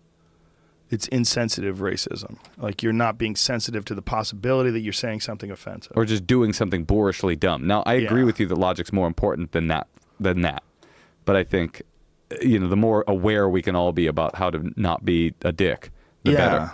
It's like people want to say, um, you know, you could never have All in the Family on TV today. Could you imagine? People would go crazy. Well, yeah, that's because we moved past that. I mean, that's what's going on. What's going on is there's a process. And one of the things that's disturbing to people about Trump and what's disturbing to people about this new um, freedom to mock Jews or to point at them as the root of all evil, and that it's much more open than it's been before, is that we thought we got through that, and that slowly but surely the demonization of individual groups in, in terms of you know like who who are the bad guys and who are the good guys and instead having it been boiled down to activities and behaviors and individual human beings that are the problem Right. not not giant groups of people that believe in one god versus another god which is what it's been historically Right. the idea is that as time goes on and as people like my people, the Italians, become so integrated that you can't be racist about us anymore. Right. It doesn't work. Right, totally. I mean, it really doesn't work. Yeah. It's one of the best examples of it. And uh, Totally. It's it's fascinating because there's so many things that are there still and you're like they don't have any charge or power any longer. not only that, there's so much gross behavior by Italians that just goes unchecked. Uh-huh. You know, and I think The Sopranos is probably responsible for a lot of that. I was in Italy uh, last year, and I was walking home real late at night, and I saw this guy. He's got his girlfriend up against the car, and he's fucking like going off on her, and I'm like this little like liberal American boy, like. Is somebody gonna call the police? And then I kind of st- stood there for a while longer, and he's screaming in her face. And then I just like looked for about like two or three minutes. I go, "Oh, this is just some Italian shit." and I just walked home. I like realized like, "Oh, there's nothing happening here." Oh yeah, they used to. That's what they used to do. You know, and they still do it over there. When I was over there, my driver, we had this uh, cab driver, and this motherfucker was a cartoon. Oh, he yeah. was driving and driving like a maniac, and then he would pause. Oh, mamma mia! Look at this girl's ass, and No, Italy is Italy is so Italian. It there are parts of how Italian it is that will boggle your mind, like a dude smoking a cigarette on a Vespa with a girl sitting sideways, and, and everything is Yeah. like the most Italian thing you could ever imagine. Yeah, it's it's funny, like because I went there with uh, my family, and my wife was like, "Oh, so this is where you get your shit from? Uh-huh. Like it's like you're you're from a group of eight people. Ah, uh, Italy's the the best, Yeah, the best place. it's fun. Oh, it's- went to the Amalfi Coast. God, Amalfi's it's pretty. incredible, so good. So pretty doesn't even look real. Yeah, it's it's insane. I mean, Italy's like a jewel box. Yeah. It's just everything, uh, and you, the further into it you go, the more pretty it gets. I heard Sicily's really beautiful too. I never went. I haven't even either. I but, went uh, up to Tuscany and I drove all through there, and me and Natasha found like this, this bath cities, these like cities where the Romans would come to bathe, and it was Oh, like you know how every Italian. Italian city has a like a town square. Mm-hmm. This had a town pool in the center of it, and it was so cool and weird. And there was this big old mount like mound of sulfuric residue, this like soft white mountain. It's called Fiaso Ba- Fosso Bianco, and it's this big white mountain of like soft, chalky sulfuric residue that the the the like the soda water has been falling on it for so long that it's carved these pools into it, and they're like little hot tubs that you can get into on this mountain. And Italy's bananas. Wow. We wanted to go to um, what's the place where the volcano went off and everybody died? Stromboli, oh Pompeii. Pompeii. Yeah, Yeah. we wanted to go to Pompeii. but We never got around to it. I thought that would have been fascinating to see with these people just hanging out, and all of a sudden, lava and ash covered everybody, and they froze in their tracks and died there. Pompeii is a wild place for sure. Yeah, it's um, it's also interesting to go to Europe because you realize how old everything is. You're Yeah. Like, oh, these this culture's been around for thousands of years here. Well, it brings us back to the beginning, which is the Roman Empire. Yeah. And it's just like you look at the artifice, the uh, the kind of like residue of the all the hugest society that has ever existed. I mean, the Colosseum. They they made they killed so many animals for sport. They put certain animals in, out of business. Like they extincted some animals. Really? Yes. Like which ones? I don't know. They don't. They don't have them anymore. But like certain like kinds of animals that they would import and import and import, and they're just like, yeah, we killed them all. It's just for sport, It's not for any other reason. when we were in the Coliseum, they were explaining where the um, they had those elevators that would take the animals up from the ground floor and open the the floor up, and then the animals would pop through and they would do battle with them. But they were talking about how they had to raise up the side of the fences because the lower levels were all the rich people sat. Hilarious. And they were getting jacked by lions. The best. Like the lions figured out how to jump up and get the people that were at the top. Fuck yeah, we need to get some lions back to get those billionaires with their yachts and just eat them. Yeah, how much money do you have to have to p- put 1.5 billion of it into a boat? That's so crazy. I had a friend who bought a boat for like sixty thousand, and he took it for uh, one ride, crashed it into the pier, put it in the garage for two years, and then sold it for twenty thousand. Oh, so he took a God. forty thousand dollar boat ride. Oh, Jesus Christ. Yeah, that's what they say. It's a hole in the water where you pour money into. Right. You know, but if you like to fish, see the cool thing about boats is that when you like, if you say if you have something and you go out Marina Del Rey and, and you just go out into the water, you can kind of go wherever the fuck you want. Mhm. Like there's no road, Right. but you can go wherever it's. But it, you know, it's all f- water, so you can go left and right, and as long as you don't hit an island, you can kind of do whatever the fuck you want. Did you see that Maiden Voyage documentary? What was that? It's about this like 14 year old or 16 year old girl that sails around the world by herself. Oh yeah, I heard so about good. that. I heard so about it. interesting. Who the fuck are her parents? I mean, there are some Northern European, Danish, like permissive people. ass white people that are like, white people that don't have poverty. that's right. Yeah, go around the world. What happens when you don't have poverty? Like, Make maybe, sure you you call when you land. maybe you should get some poverty. Actually, that'll give Yeah. you a little bit more to do with your life. Well, you got to think that the negative aspects of certain societies do create some sort of a rebound effect from those negative aspects. No shit, they didn't make Yeah. rock and roll in Sweden. they didn't make right. hip hop in fucking Denmark. That's right. They didn't make all these like you know vaudeville and stand up comedy. I mean, this all came from people of oppression, and Well, that's why. Think about yourself. Yeah. I mean, think about like you growing up with a deaf mom, being poor, and all that craziness that you went through when you were a kid. Like that kind of, all that. It pushes something through. It's totally true. Yeah, I wouldn't. I wouldn't go back and have been raised rich with normal parents. Not for a million dollars. No way. No, not now. Yeah. Once you've already done it. But I w- I wouldn't have wanted it to have been done in a different way. I like the trauma. Well, also, you know that you made your. Well, a lot of people helped you, but you made yourself. Right. Whereas if your parents were Trump, Right. you know, or your parents were the Rockefellers or whatever, and they gave you this monthly stipend, you know, fuck, man, who are you then? Who is Trump? He's the same. Ver- he's the same version. He- Exactly. He, started from nothing. I mean, he started from Two million dollars. from two million bucks from his father, who was one of the richest people in upstate New York, and now who is he? Is he? Is, what is he like when the lights are off? I wish I could have a fucking a feed of Trump's brain when the lights go down. That's probably chaos. What is he thinking? Is he like I'm killing it, or is he like what have I done? I think there's got to be both. Yeah. I think there's got to be. Um, he doesn't drink and he doesn't do drugs. Right. And I think there's got to be a part of his brain that's pushing down the what have I done and reinforcing, doubling down on the I'm the greatest, I'm the best. I mean, that's why he kept saying about his inauguration numbers, there's so many people were there. And even when they told him that it wasn't the case, he fought it. Then when he kept parroting, not just parroting to friends, but doing it to the news, doing it to the press, that he got the largest number of electoral college votes. That's crazy. It's- psychedelic narcissism. It's Yeah. like it's so far out there, it starts to seem like, whoa, you're bending reality, and it actually is bending reality. He's done. yeah. He's done a fascinating job of just making people not know what's real anymore, and no one knows what's real anymore. And Syria is the ultimate example because it's unclear what is real there. Yeah. Like no one knows what the right thing to do is. Who are we attacking and why? What are we trying to stop? You sent bombs to the people that are fighting ISIS to fight those people from doing chemical warfare on their own people, but then we also are fighting ISIS with them, and then uh, it's just the whole thing. You're just like, I give up. Yeah, you well, you how win. about Ron Paul was saying that the chemical ca- attack doesn't make sense. So certain certain Republicans are actually looking at. I mean, is Ron Paul technically a Republican? It's more of a libertarian than anything, but they're looking at it and saying like this this might not even been real.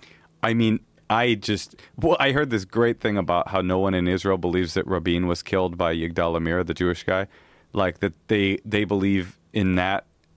Basically, hearing a conspiracy theory that widely believed in a country that isn't my own made me realize how wildly desperate for conspiracy theory everyone is. Right? It, like somehow the distance where it was like, oh, it's Israel, it's not really me, made me go like, oh, this is so interesting. Like everybody wants to believe. It wasn't one hour until they were saying that the chemical attack by Assad was not real. Even though Assad has done gas-based chemical attacks on his own people before, and his father did before him, somehow this one was like, no, no, no, this is fake.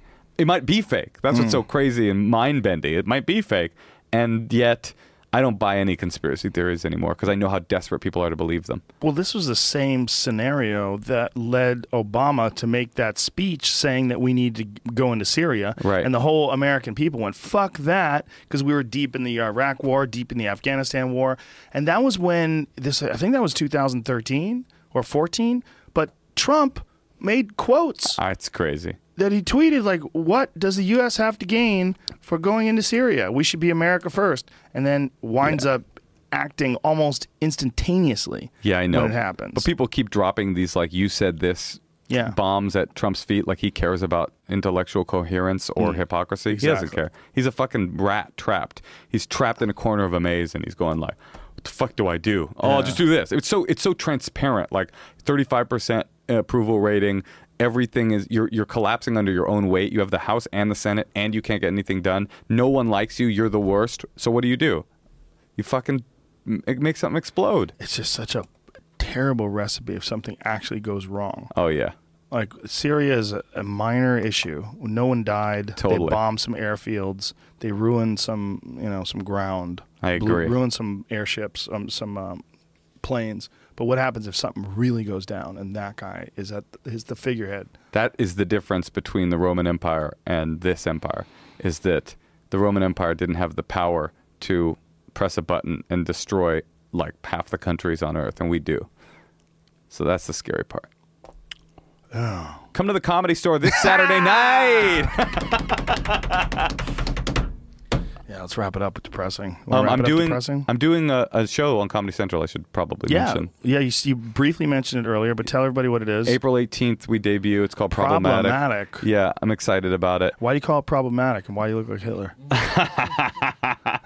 because it's problematic. Uh, we're basically. I mean, That doesn't even look like you. That's what a weird photo. you don't think? I think it's. I think I look cute. You do look cute, Thank you. but you look like you're 19 years old Oh, and you like still that. live with your mom. Yeah, I still live with my deaf mom.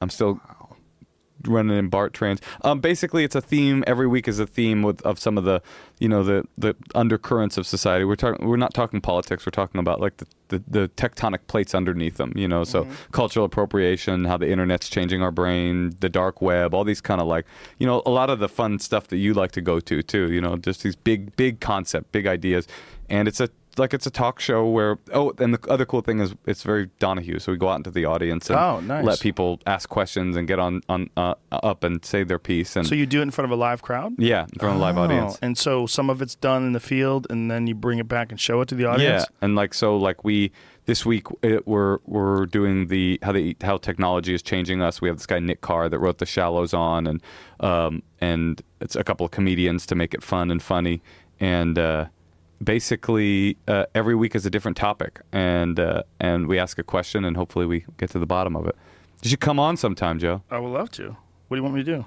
i don't know yet what do you think you would yeah i'll send you some Oh. to- i'll send you all the topics and we'll but yeah, uh, we'll figure something out. yeah, cool. Yeah, it's it's uh it's perfect for it's perfect for people that like this show because it's like real conversations. It's not like it's an actual. I think people are desperate for that. I think Yes. that's you know I think you you are actually kind of ahead of the curve on the real conversation thing. But I think people are like podcasts in general are. I think it's so interesting that we are simultaneously like making technology and entertainment shorter and shorter and shorter and shorter. And there's things like your show where they're like two hour episodes. It's like at the same time people are driven to distraction. They're also like trying to, they're desperate to get some depth.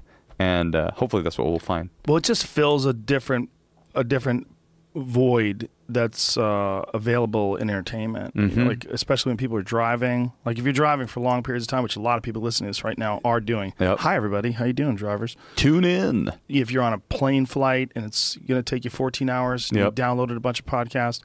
That stuff is the best. It's like you could just sit there and chill, and it, it allows you to enrich your mind because you you listen to these conversations and you feel like you're there Yep. and you, you also know this is like the thinnest sort of organization available. This is like as bare bones as it gets. This is lean. Yeah, but it's You know? it, that's the part of its beauty. I mean, that's and that's the difference between the sh- making a show and podcasting. Is podcasting's awesome because you can find the kernel in like minute forty eight. Right. You're like, oh, I found what that episode was yeah, about. like we've done a couple of times in this conversation. Go back to things and Mm-hmm. go see how they're connected. But we don't have an executive standing over our shoulder telling us to hit all the data points. and- Right. So I hopefully, and by the way, Comedy Central has been, and I'm not just saying this as a company, man. They've been cool about saying like, go get weird. They kind of have to now. yes, I totally agree. They're locked into this spot. Like, oh my god, everyone's going away. Yep. There's no one left on television. exactly. And they have they have South Park, which is the best, and then they have Tosh, which is a monster, Mm-hmm. and they don't have much else. Yeah, yeah. They got another period. My lovely wife's show. What is that? Oh, you never seen it? It's really No. funny. Is it on right now? It's on. Yeah, it'll be its third season is uh, this summer. I've I wrote and, and and produced that show for the last few years, but it's uh It's been on for more than a year. yeah, this is, it'll be third season. This uh, I mean, there's too much TV, Joe. There's just Yeah. there is too much That- TV. it used to be when a comic had a show, it was a big deal. I know it's crazy. A comic getting his own show is now a comic doing like uh doing uh, Comedy Central presents or or Premium Yeah. Blend. You know, Yeah. it's like the same equi- And the young comics are so funny because they're like they think they deserve a show, and it's like Really? This used to be me thinking I deserve to go to like Montreal. Is like Right. them thinking, "Where's my network show?" Like, Fuck you. That's so weird. it's weird. Yeah, what a weird time, man. it definitely is. But it is a weird time. But, you have a podcast too, right? Oh, I do. Yeah, I, I do a podcast. Oh, I you still need to come on too. I'll do it. Yeah, uh, it's called the Hound Tall Discussion Series, and it's basically what led to this uh, TV show on Comedy Central, which was that we were getting we get one expert on, and it's in Why'd front of a call lot. it the Hound Tall instead of the Town Hall? yeah, the little play yeah, on words. Yeah, a little play on words that was Expect people to remember that. no, ill-advised, bad name. I'm willing to admit that. You know, about three episodes in, I said to the the listeners, I was like, uh, "I'm willing to change this name. I'm Change thinking it. it's stupid." They all were like, "No, we like it now." So, Oh well, so, don't listen to them in the first place. They're the ones who are willing to wa- listen to it with a crazy name. so we basically get an expert on, and we have that person try to give a talk in his field of expertise while comics riff over it. Oh. so it's like mystery science theater meets a TED talk kind of. Oh, that's cool. Yeah. Nice. So every every so that's kind of what led to the TV shows. That every week is a different topic, and this is every episode is a different topic. So So you enjoyed doing this Comedy Central thing? It was fun. Yeah, it's fun. I, I I'm into like you are. I'm into like big ideas and big conversations. It's harder to have big conversations in bite-sized, you know, Is it half half hour? half hour. I'd like it to get to be an hour. If if if all goes well, I'd like that to happen. Yeah, especially I mean you're dealing with things like cultural appropriation. mean, I know. Just the opposing sides are going to take more than 15 minutes. Exactly. It's electric. Uh, it's electric. The full tapings have been really fun and electric, and then you have to like squeeze them into 22 minutes. So Yeah. we're going to be ex- releasing a bunch of extended uh, stuff. Like we had MC Serch on. It was really a great conversation. Had MC Serch on to talk cultural appropriation. Did he keep it real? So real? Did he keep it really real? I mean, is this a, a bit? Yeah. MC Serch used to have the worst talk show in the history of the known universe, and it was so bad they would play clips of it on Opie and Anthony, Uh-huh. and clips of him talking about we're, we're going to keep it real, y'all. but this conversation I had with Serch was so. First of all, I love Serch, and he was so. Our conversation about appropriation. I used to love him 3rd Bass. Yeah, yeah. But great- he's like the original band. guy. Yeah. And we were ta uh, talking with like a 1981 white rapper about cultural appropriation. was like a really cool, Mm. Yeah. really awesome. Well, he appropriated the whole deal. He got a black wife and the whole Yep, deal. I yep, mean, he, yep. he went deep. Yeah, he went deep. He went deep. He said something so funny in this interview. I was like, asking is it different when white people appropriate? Just what we were talking about. Is Mm-hmm. it different when black people appropriate versus when white people appropriate? And he goes, he thinks for a second. He goes, well, white people as a whole are the devils of society. it was like an atomic bomb. It's like, I did not think you were about to say Well, he's that. white. I mean, it was just so bizarre. Yeah. Uh, but anyway, uh, so every week is a different topic. And Is I'm- he a smart guy? I think he's a very smart guy. One of the best storytellers I've ever met. Really? You got to hear his story about how MC Hammer tried to have him killed. It's one of the greatest stories. What? It's one of the greatest stories of all time. Is that real? Oh, it's amazing. It's on my po- my old podcast that I did with Neal Brennan, The Champs. His episode, uh, MC Serch's episode, it's on there, and it is one of the craziest stories you will ever hear in your life. Wow. Yeah, It's, it's real? MC Hammer tried to have him killed? listen. Hey, listen to the story. I mean, yes. Do you want me to tell you the story? I can tell you a version, a quick version of Okay. it. Basically, he did an, uh, a a song where they dissed MC Hammer's mom, right? Oh, Jesus. for some lyrical reason. I mean, it didn't Yeah. even. And MC Hammer got angry and called the head of the Crips in L.A. to put a contract out on their life. Right. Oh, my God! So, so Russell Simmons hears about it, right? And they're and 3rd Bass is in a flight from New York to California, and Russell Simmons hears about it and is like, "Oh my God, they're going to kill 3rd Bass," right? And so he calls the head of the Crips and it's like, "You have to take this."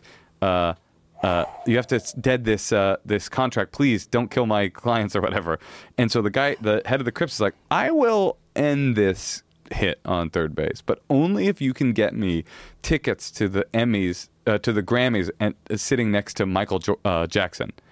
And Russell Simmons is like, oh my god, okay.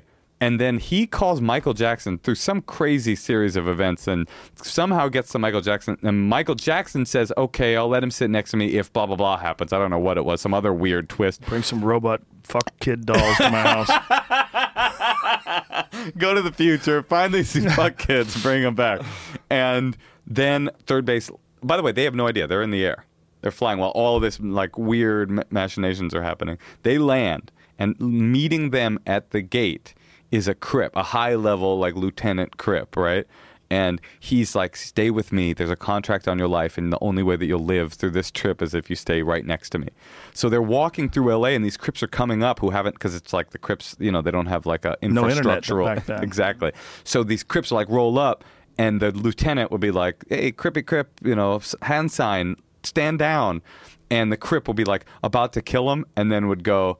Oh, thank God. Serch, I'm a big fan, man. Right on. Like, oh, my God. Jesus Christ. yeah, it's a crazy ass story. Wow, MC Hammer jumps the gun, huh? Got, Uh, a little, got a little crazy there. I mean, indeed. I don't know if it's true, but I know that he told that story. wow. Anyway. Right, let's leave it at that. Cool. So when does your show start? April 18th, 10 p.m. after Tosh, oh, the monster. soon. That's um next Yeah, next, Thursday. Thursday. Yep. Thursday. Yep, next Thursday is our first episode. Oh, right after Tosh. It's a sweet spot too. Yeah, Ooh, yeah. they got banking on Moshe. I hope so. I'm, I'm banking on me too. well, thanks, brother. Let's do this more often. Uh, I'll do please. yours next. Yes, please, Okay, please. all right. Thanks, Joe. This was awesome. Bye, everybody. That was awesome.